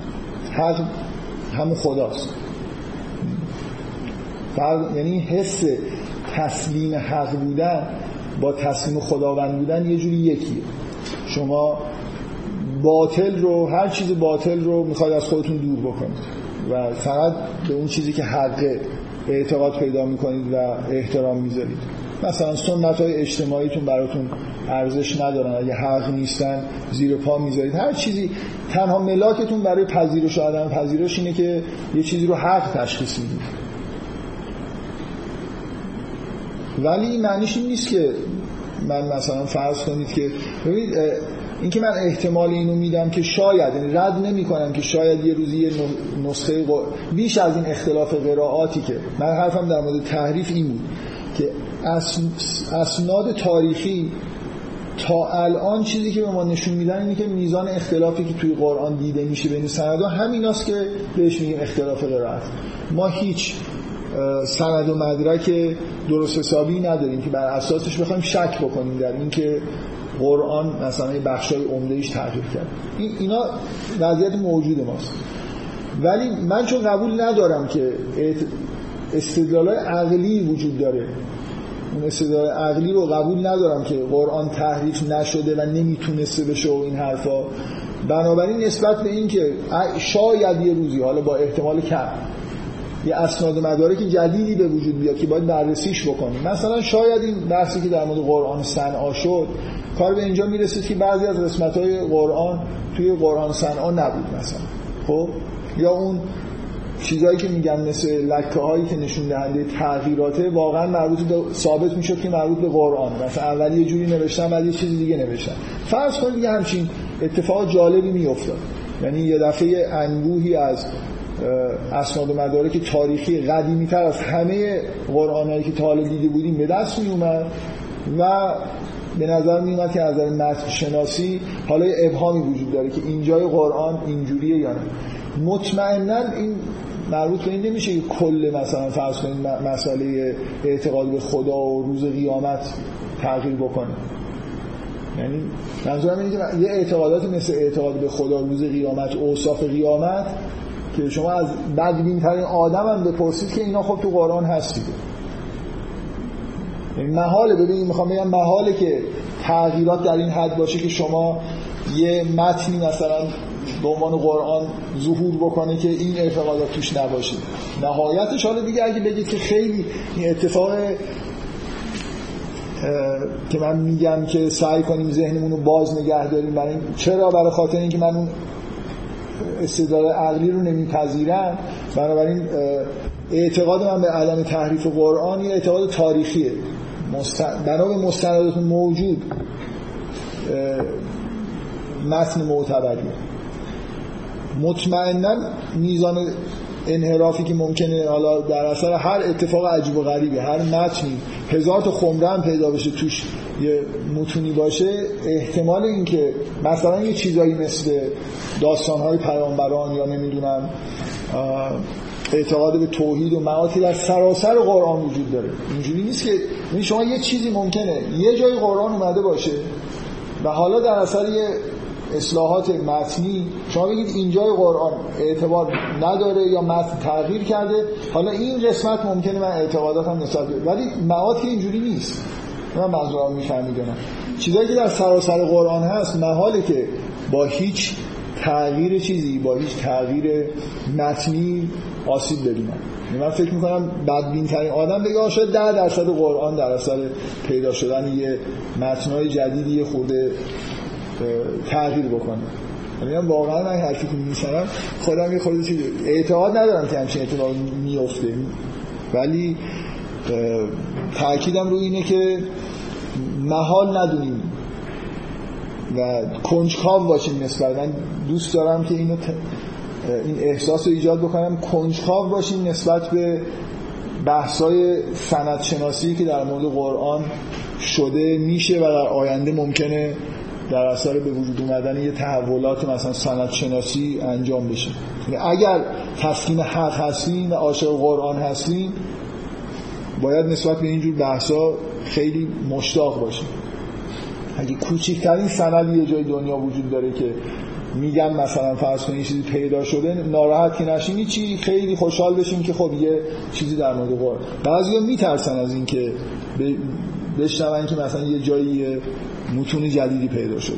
من من شخصا این احساسو ندارم واقعا خیلی دوست دارم که یه اتفاقی مثلا مثل پیدا شدن خمره های کتابخانه نجم حمادی در مورد اسلام هم بیفته کما اینکه خب این ماجرای قرآن صنعا خب خیلی جالب بود که یه دفعه متونی که بعضی میگن حتی مال قرن اول مثلا هجریه بعضی از کاغذهایی که اونجا پیدا شده. خب اتفاق فوق ای باید کلی آدم شاد بشه از اینکه یه همچین چیزایی از یه جایی در بیاد. به هر من فکر می‌کنم بیش از اندازه این حرف منو دارید بست می‌دید به این که مثلا ممکنه هر چیزی که تو قرآن اومده اشتباه باشه. من اصلا همچین ایده ای ندارم. یعنی همه ببینید وضعیت موجود اینه. همه چیزی که توی قرآن هست مستنده به غیر از حالا همین مقدار اختلاف قرائتی که هست. فعلا موضع ما اینه. و هیچ چی خب فعلا دیگه. و چیزی که قطعیه اینه که با هیچ تغییری به نظر نمیاد که شما تغییرات قرآن یعنی شما از یه آدمی که خیلی هم معتقد باشه الان که مثلا قرآن در, اون حرف افراطی که یه نفر زده که سند مطرح که درست حسابی هم براش نداره و توی محیط آکادمی که من سعی کردم توضیح بدم که پذیرش پیدا نکرده این که قرآن در قرن سوم برای اولین بار جمع شده یه ورژنی از مسئله تاریخ قرآن خب اکثریت معتقدن چه مسلمان چه غیر مسلمان که قرآن در زمان عثمان جمع شده و بحثا سر سندیت و به اصطلاح میزان دقت جمعآوری در زمان عثمانه. حالا یه آدمی با یه یکی دوتا از پیروانش معتقدن تو قرن سوم جمع شده و این روایات مربوط به جمع قرآن تو زمان عثمان رو قبول نداره. من فکر نمی کنم این کسایی که تو قرن سوم هم میگن قرآن جمع شده هم مثلا در این حد توی محتوای قرآن معتقد باشن که مشکل وجود داره. که مثلا توحید و معاد و نمی‌دونم داستان پیامبران همش بعدا به وجود اومده باشه. حالا در هر حال من فکر می‌کنم یه خورده اون فعلا رو دارید زیادی چیز می‌کنید. یعنی بهش یه بار زیادی می‌دید به نظر من من این فعلا برای همه جور اعتقاداتی میگم دیگه. یعنی فعلا یعنی وقتی شما در مورد تاریخ دارید بحث می‌کنید یعنی تا الان این اسناد مدارک تاریخی که دستتون هست بر اساسش دارید و هر چی زمان داره میگذره و چیزی به دست نمیاد که مخالف این باشه داره احتمال اینکه یه چیزی بعدا کشف بشه کمتر میشه. بنابراین من الان قرآنی که می‌خونم به نظرم میاد که در بغیر از همه اختلاف های جزئی که تقریبا تو معنی هم تاثیر زیادی ندارن همه چیز عین همونیه که بر پیغمبر نازل شده. من با احساس من نسبت به قرآن همین که اسناد و مدارک اینو نشون میدن. فقط سعی کردم بگم که این کنجکاوی نسبت به بحثای به اصطلاح نقدهای متنی برای مسلمان باید وجود داشته باشه و خوبه. من بخوام نگران شدم که اگه دیگران هم مثل ایشون در این حد از این حرف از این کلمه فعلا به همچین نتیجه رسیدن که حتی مثلا اعتقاد به معاد و اینا هم سیاله. یعنی اونا هم فعلا شاید یه روزی ما مثلا یه اسلامی پیدا بکنیم که توش این اعتقادات اساسی ما هم نباشه این خیلی نگران کننده است. شخصی نه. مثلا خودم شخصی برای من نهاد اعتقاد نهاد شخصا سیال نیست ولی اینکه مثلا به یک کسی که مثلا به خدا اعتقاد داشته باشه به نهاد اعتقاد نداشته باشه به اون بگم الان نامسلمون برای حالا به هر حال من فکر می‌کنم که حالا با همون کلمه فعلا رو استفاده بکنیم. فعلا اینجوریه دیگه. یعنی من متن قرآن سراحتا هر نوع دینی رو هر نوع اعتقاد به توحید و همراه با اعتقاد به معاد می‌دونه. و فقط ممکنه بحث سر کیفیت معاد باشه. یعنی من فکر نمی کنم کسی که مثلا به معاد جسمانی اعتقاد نداره و آیات مربوط به معاد رو تو قرآن تعبیر سمبولیک می‌کنه رو بتونیم بگیم این خارج از دینه برحال یه جور داره قرآن رو قبول داره دین رو قبول داره. حالا فکر می‌کنه که این آیات معنیش مواد جسمانی نیست. کما اینکه از بزرگان مثلا علما و حکمای اسلام هم کسانی بودن که به مواد جسمانی معتقد نبودن. خب بذارید من اون ایده های کلی که مربوط میشن به مثلا اینکه چجوری انحرافات وارد ادیان و سایر ایدئولوژی ها میشن به نظر من این نکته خیلی مهم همین نزول کردن در واقع سطح بحثاست که یه دلیلش ارتباط ادیان و سایر اعتقادات با توده مردم. این انحرافی انحرافی که شما مثلا فرض کنید شما این انحراف رو توی اعتقادات اگزیستانسیالیستی نمی‌بینید.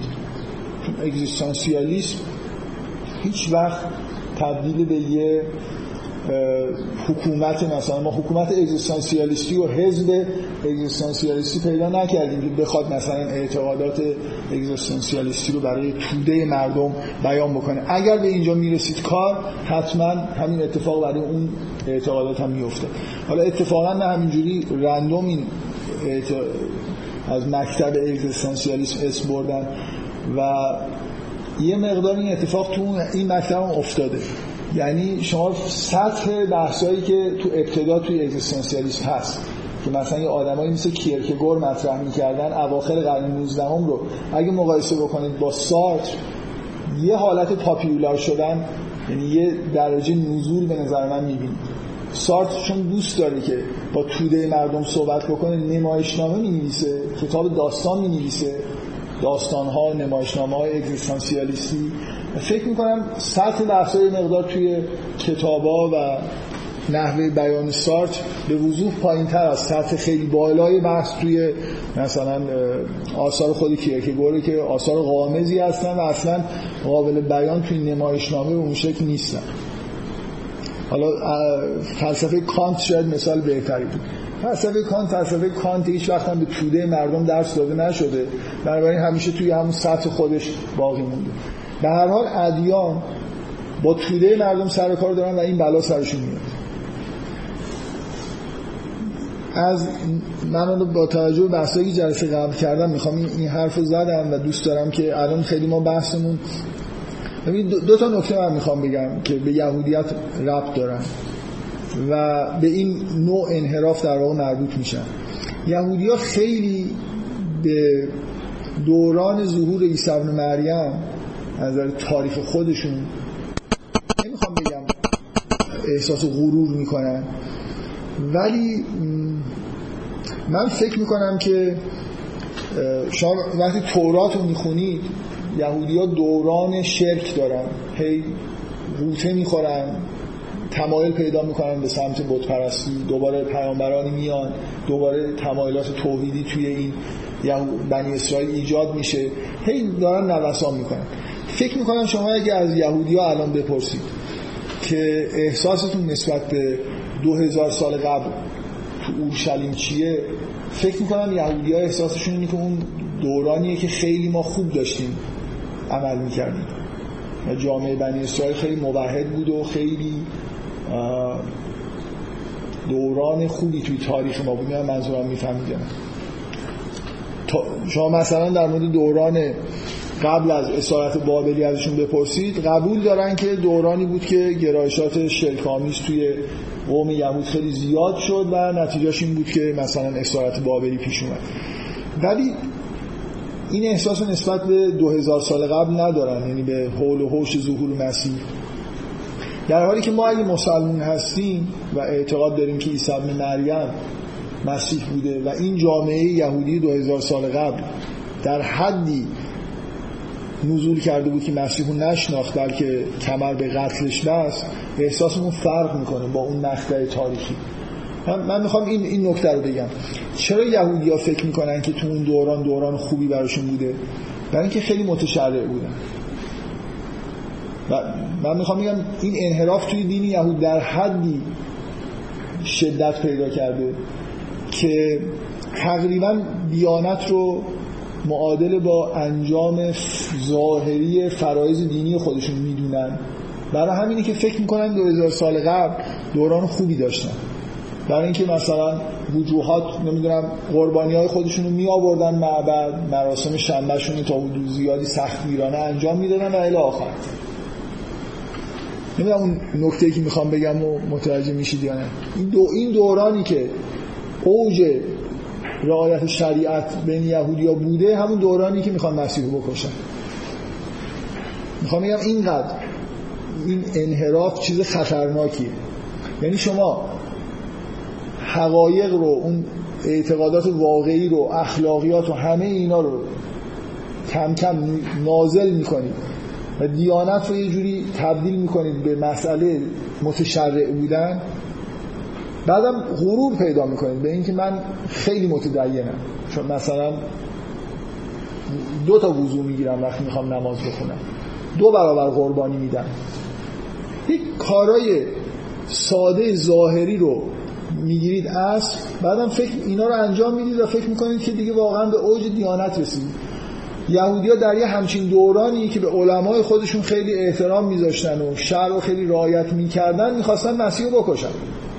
یعنی در حزیز در واقع از دید الهی نگاه بکنید ته انحراف یهودی هستون قسمتی که همین الان هم فکر کنم به یهودی ها بگید احساس خوبی نسبت بهش دارن.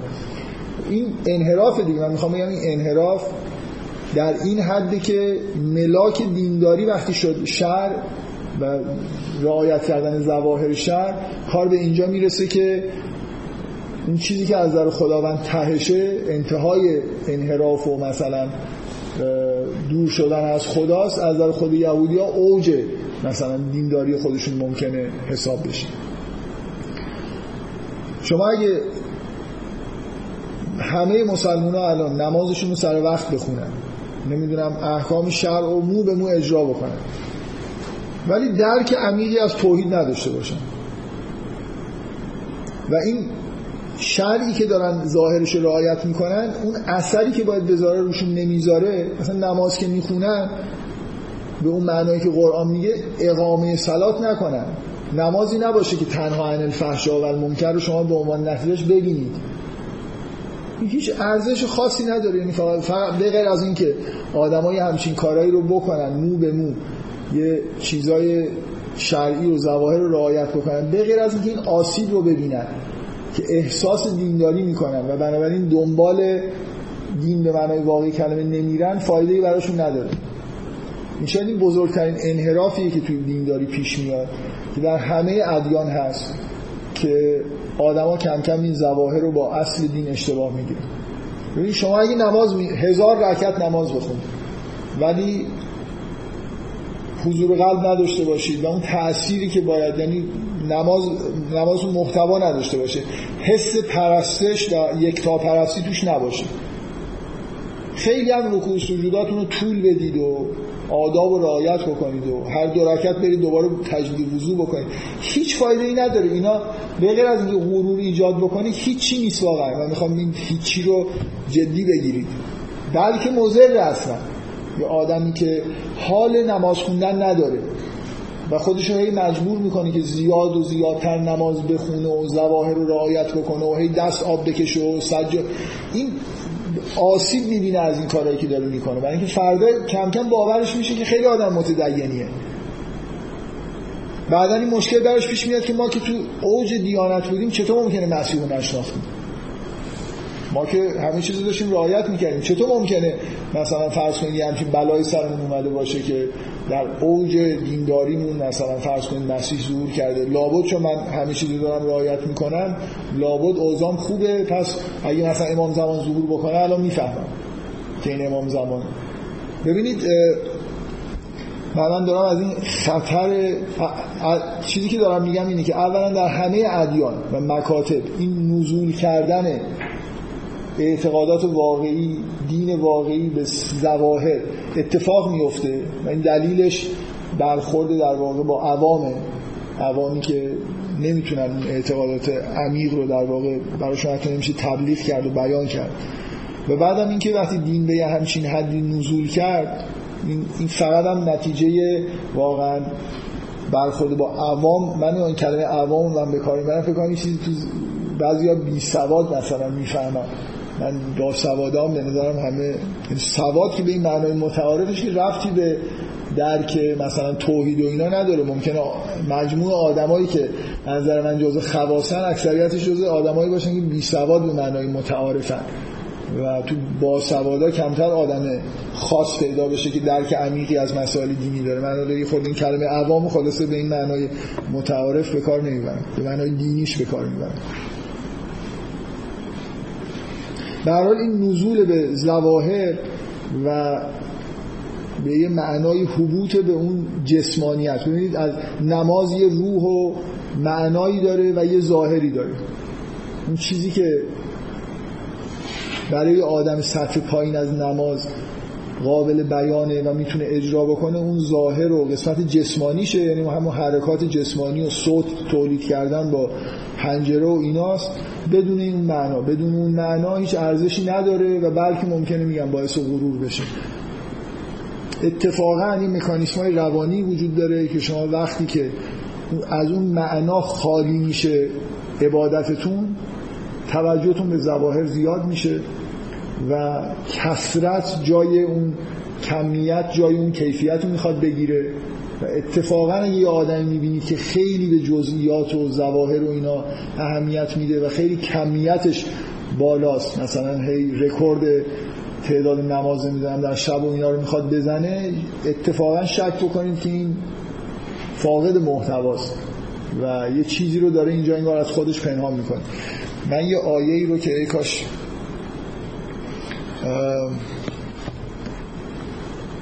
مثلا قرآن نیوردم معمولا یه نفر قرآن داره.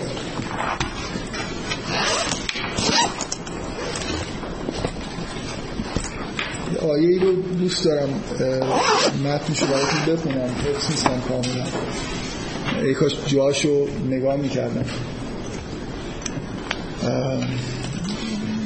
یه امیدوارم کمتر از یه دقیقه طول بکشه. فکر می‌کنم با اطمینان تو سوره توبه است. ولی اینکه کجای سوره توبه است خورده.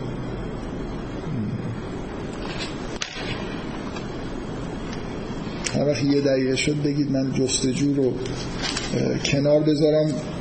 محتوای آیه رو بهتون بگم ولی امیدوارم بتونم پیدا کنم.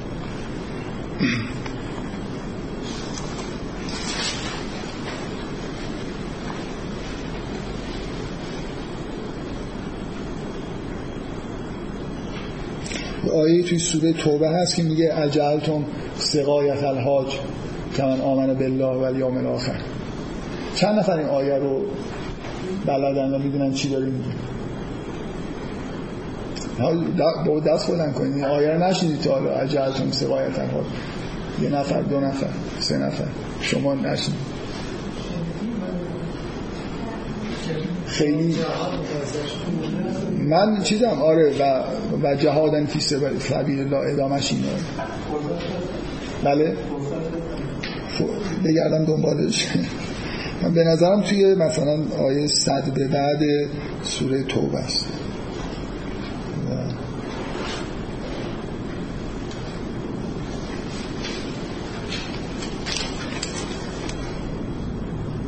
کار خوبی کردم. چند نفر دیگه هم به من نگاه می‌کنن شاید چند چون سقایت الهاج خیلی واژه خوبیه برای پیدا کردن آدم همینجوری هم که نگاه می‌کنه.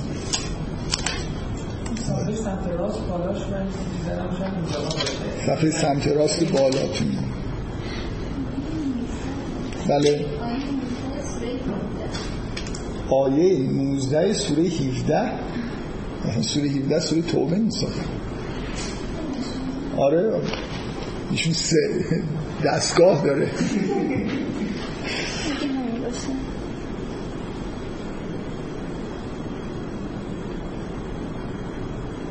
آره اجلتون سقایت الحاج و امارت المسجد الحرام که من آمن بالله و الیوم الاخر و جاهد فی سبیل الله مثلا. این اشتباه می‌کنید آیه, آیه چیه؟ سوره آره. آیه آیه خب بذار من آیه 19 سوره توبه رو نگاه کنم.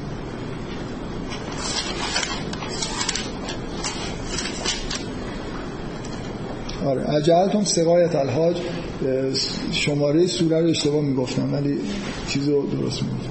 آیه 19 سوره توبه. است اجلتم سقایت الحاج و امارت المسجد الحرام که من آمن بالله و الیوم الاخر و جاهد فی سبیل الله لا یستوون عند الله و الله لا یهد القوم الظالم چرا از می‌پرسم چند نفر این آیه رو شنیدید؟ من مدام میگم که یه سری آیات رو خیلی بالای منابر میشنوید تو تبلیغات دینی. یه چیزی یه سری رو انگار خوششون نمیاد. این از اون آیاست.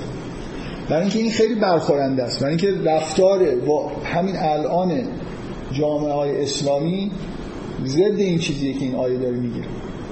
این آیه داره میگه که بابا شما مثلا ببین این ماجراش اینه. یا آدمایی همین الان هم شما از این حرفا زیاد میشنوید که آقا مثلا عبادت به جز خدمت خلق نیست.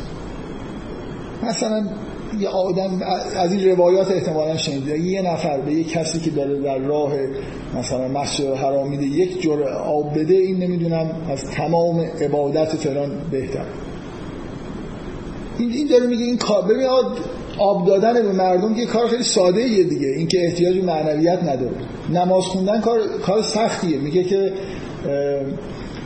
استعین به صبر و صلات و این حال کبیرتون الا علی الخاشعین. اصلا نماز خوندن کار خیلی سختیه. شما اگه خشوع نداشته باشید یه ویژگی های معنوی نداشته باشید نمی‌تونید یکی دو دقیقه تمام توجهتون به خدا باشه. حتما حواستون تر...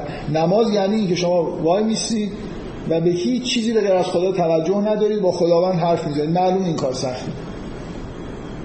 ولی آب دادن به مردم کار خیلی ساده ای آب میریزید توی لیوان معنویات نمی‌خواد. یه پارچ آب می‌گیرید یه لیوان حالا یه بار مصرف یا بیشتر میریزید می‌دید دست مردم. اینکه شما یه چیزی مثل سقایت الحاج و امارت المسجد الحرام عملگی آدم بکنه بره سنگ برداره چیزی معنوی هم که نداره. این برمیدارید می‌ذارید مثلا مسجد الحرام یه گوشش رو تعمیر می‌کنه. میگه اینا رو اجلتم سقایت الحاج و امارت المسجد هم کمن آمن بالله و الیوم الاخر. اینو اینو معادل این قرار می‌دید. ایمان واقعی به خدا. یه آدمی که به باور قطعی رسیده نسبت به وجود خدا و خدا رو می‌بینه و نمی‌دونم مثلا آیات الهی رو مشاهده می‌کنه و آیات قیامت رو درک می‌کنه و این حرفا. اینو معادل اون قرار می‌دید. آره دیگه مسلمان باید جواب الان خیلی ها تو دلشون واقعا صادق باشن باید بگم بله قرار میدیم از این حرفا زیاد می‌زنیم دیگه. تو اگه یه نمی‌دونم کمک اینجوری بکنیم به اندازه عبادت همه جن و انس در که این شکلی نیست. میگه کمن آمن بالله و الیوم الاخر و جهاد فی سبیل الله یه آدمی که از جون خودش در راه خدا میگذریم با یه کسی که گوشه واسطه آب میده مردم این معادله. این آیه دقیقا همین داره بیان می‌کنه. این گرایش توی مردم وجود داره که این reduction ها رو انجام بدن.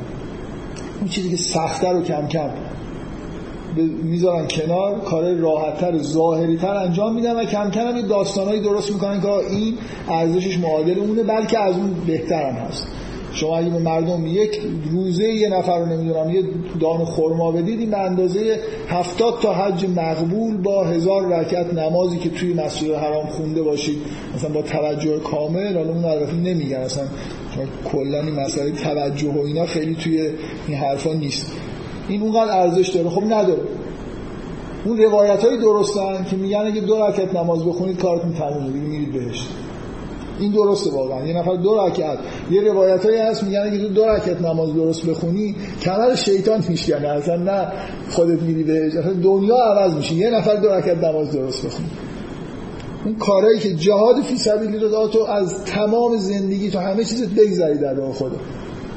خب معلومه که این با نمی‌دونم یه لیوان دست گرفتن و حالا به آدمایی که تشنه هستن آب دادن معادل نیست. این از اون روای آیه های خیلی قشنگیه که کمتر خونده میشه. برای اینکه خوب نیست دیگه اینجوری.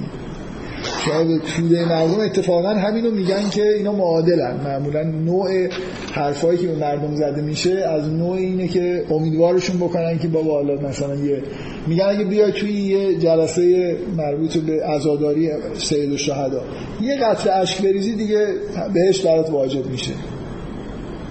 بعد زمینش هم اینه که میگن اگه گریت نگرفت تباکی کن.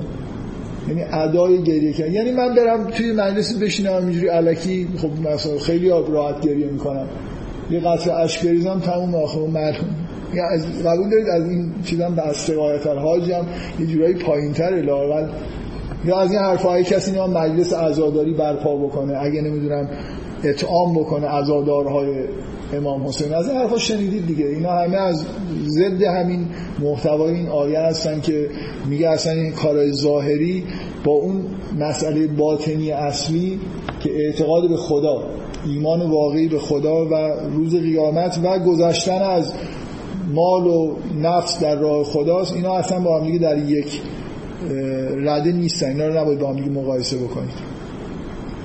اینجور اعتقادات اینجور برخوردهای یه مقدار سختگیرانه از نظر معنوی کم کم توی ادیان رنگ رنگ میبازن و یه سری چیزهای ظاهری چیز میشن به اصطلاح رو میان حالا من این یه نمونهش که در مورد تاریخ یهودیت گفتم که 2000 سال قبل دورانی که یهودی ها ظاهرا خیلی دین دارن ولی به در واقع در اوج انحراف هم برای خاطر اینکه بزرگترین انحراف تاریخ ادیان رو در واقع به وجود میارن و این نیت شنیع مثلا قتل حضرت مسیح رو در واقع توی اون دوران می‌بینیم.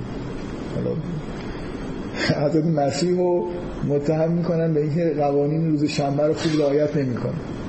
یعنی میگم نحوه دینداریشون یه جوریه که خود از مسیح هم یه اصطلاحی هست. میگن طرف از پیغمبرم مسلمین تر شده یه چیزی اینجوری هست میگن. اون دوران یهودی این شکلیه.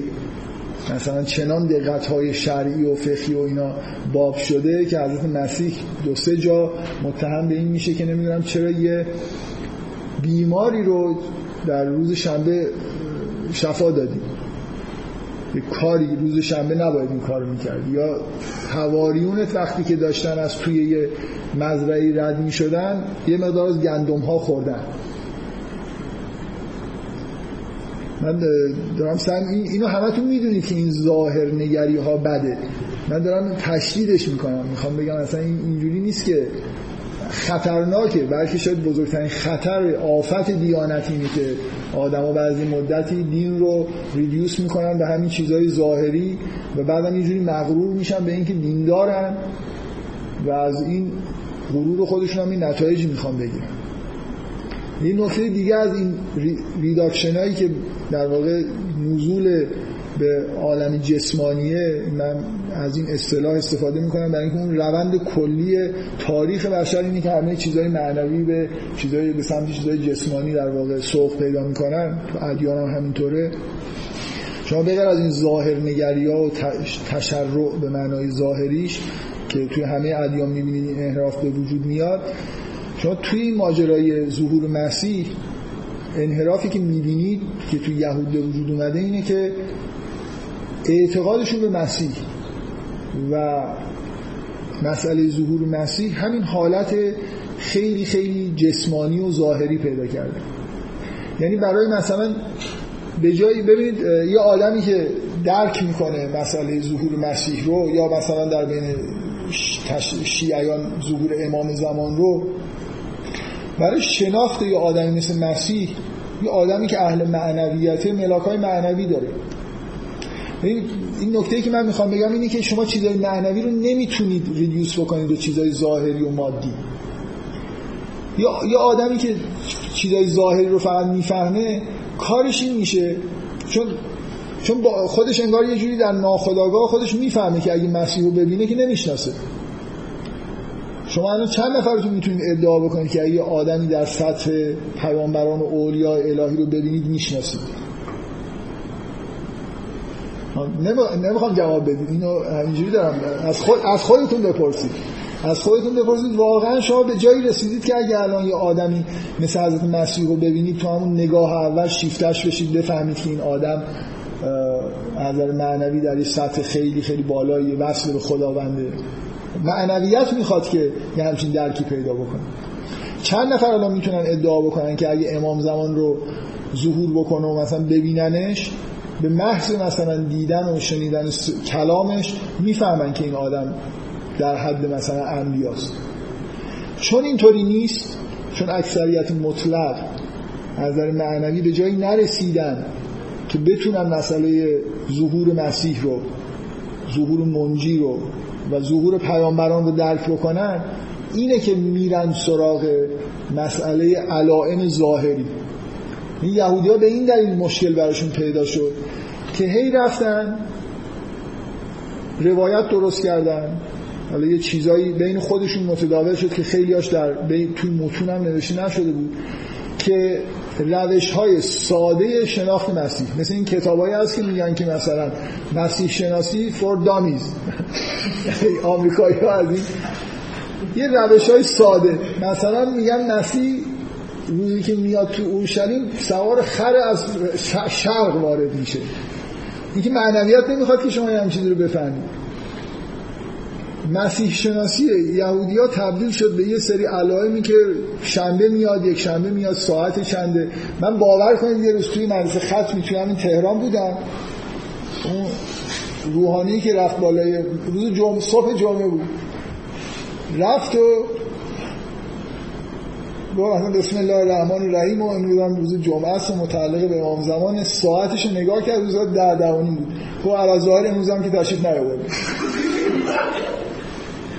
اینا اینجوریه که مثلا بین ساعت 9 تا 9 و 20 دقیقه است مثلا. اگه اگر امام زمان بیاد ساعت 11 بیاد دیگه خب این دیر اومده این قبول نیست. یعنی مشکلی که برای یهودی ها پیش اومد این بود که دقیقا چون نمیفهمیدن که اصلا مسیح یعنی چی. معنویتشو نداشتن. شروع کردن در طول قرنها یه سری علائم ظاهری بافتن. و بعد حضرت مسیح واقعی ظهور کرد. اون علائم ظاهری که اینا دنبالش بودن رو با خر بیاد و نمی‌دونم فلان باشه و چه روزی بیاد و چی کار بکنه رو نداشت و این آدم رو دیتکت نکردن به عنوان مسیح.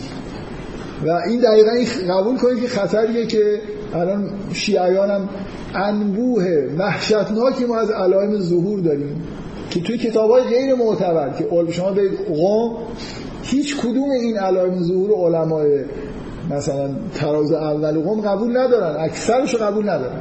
برای اینکه توی کتاب های ناشناخته و با سند نامعتبر. ولی تو توده مردم بین عوام این چیزا خیلی بابه که مثلا الان هم خیلی فکر کنم از این حرفا زیاد می‌زنن. من خیلی تو جریان نیستم ولی از یکی دو تا نقل قولی که شنیدم به نظر میاد خیلی بازارش داغه. که علائم ظهور در همین حد که چیزهایی که همه بتونن بفهمن.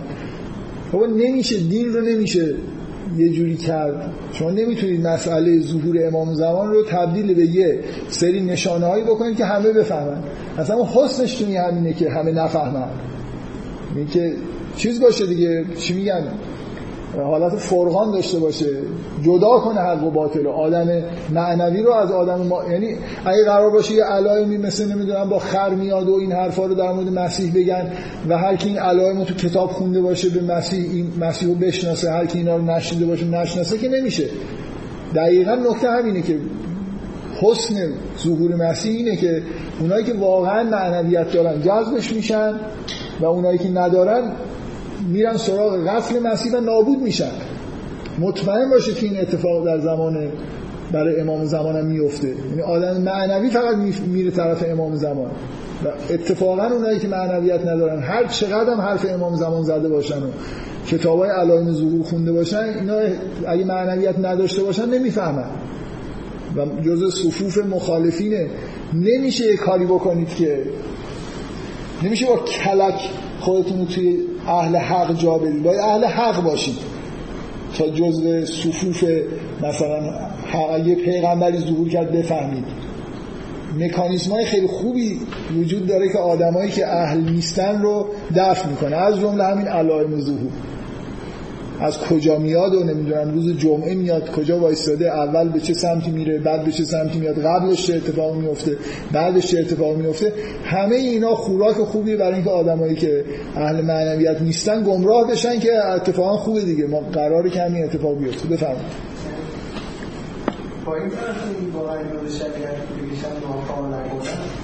بله. یه تبعی داستان کردن به اگه کرده باشن یه درس برای یه کمی که بیاد نه در مورد حضرت مسیح به هیچ وجه.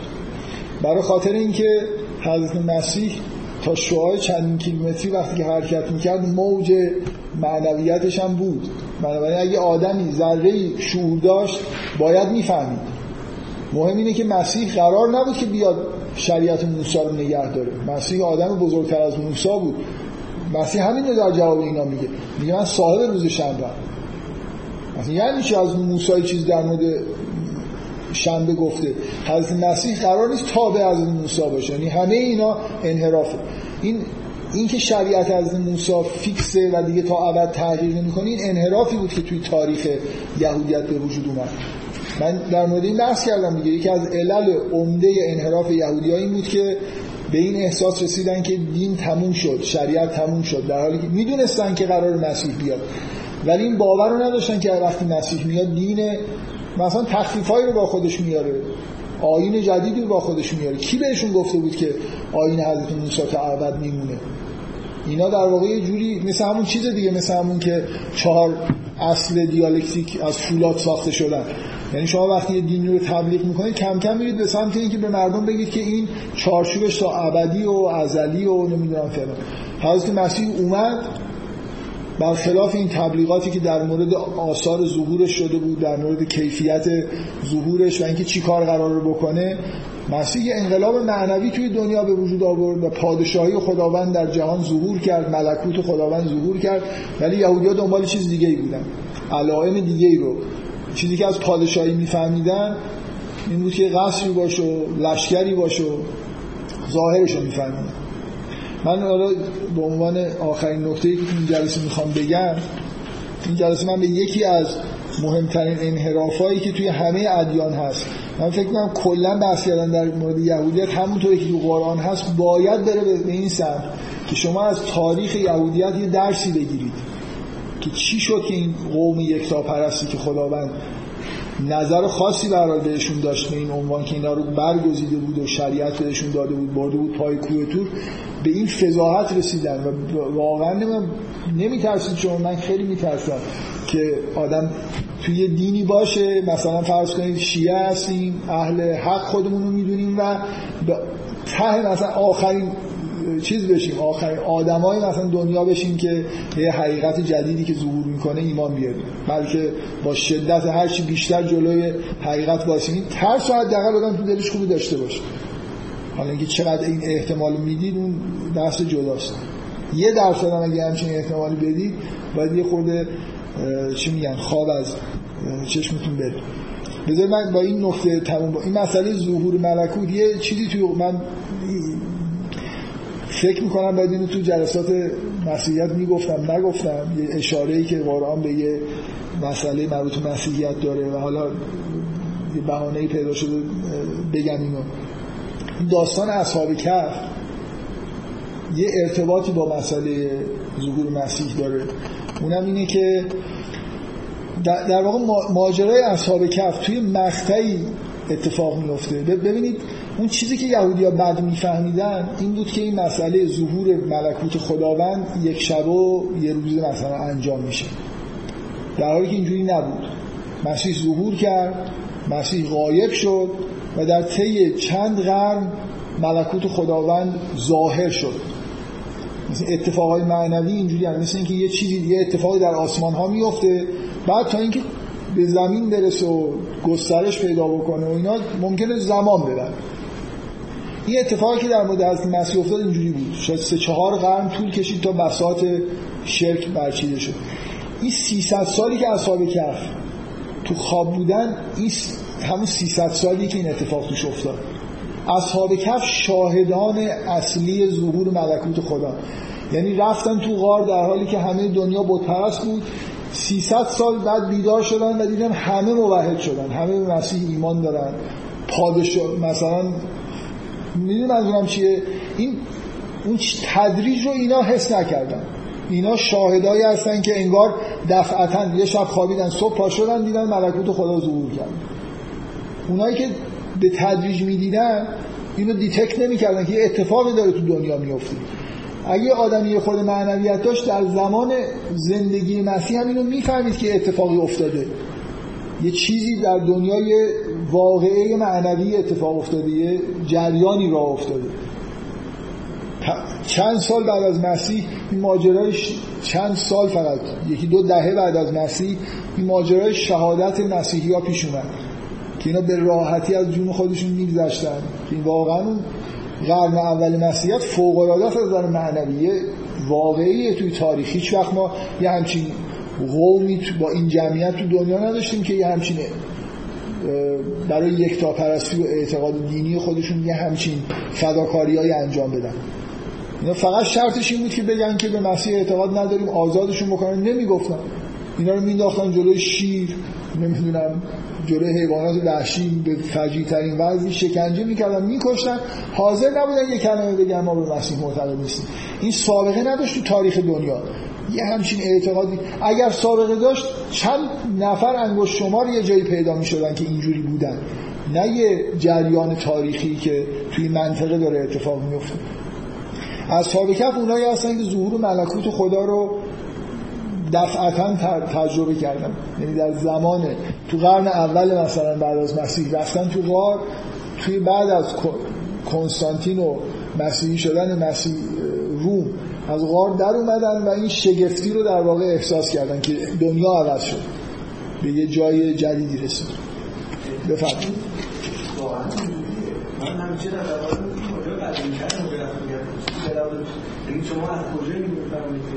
ماجرای اصحاب کف ماجرای مسیحی هست دیگه.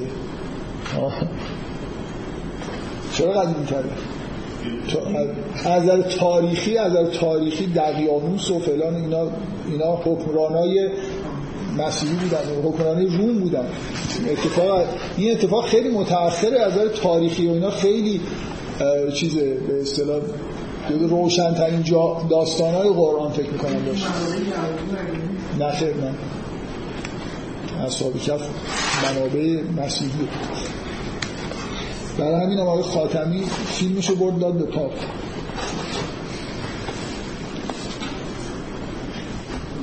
حال تاریخ اصحاب کف اینه دیگه. حالا این چیزی که ما از تاریخ می‌دونیم و اگه همین درست باشه که فکر می‌کنم قطعیه اینا شاهدهای خوب اون اتفاق معنوی جهان هستن که بقیه مردم شاید نمیفهمیدن چون چند صد سال طول کشید. ما کلا این چیزها رو خوب دیتک نمی کنیم دیگه. و برای همینم انتظاری که در مورد وقای معنوی و همه چیز داریم خیلی سطحی و دفنی بسیار.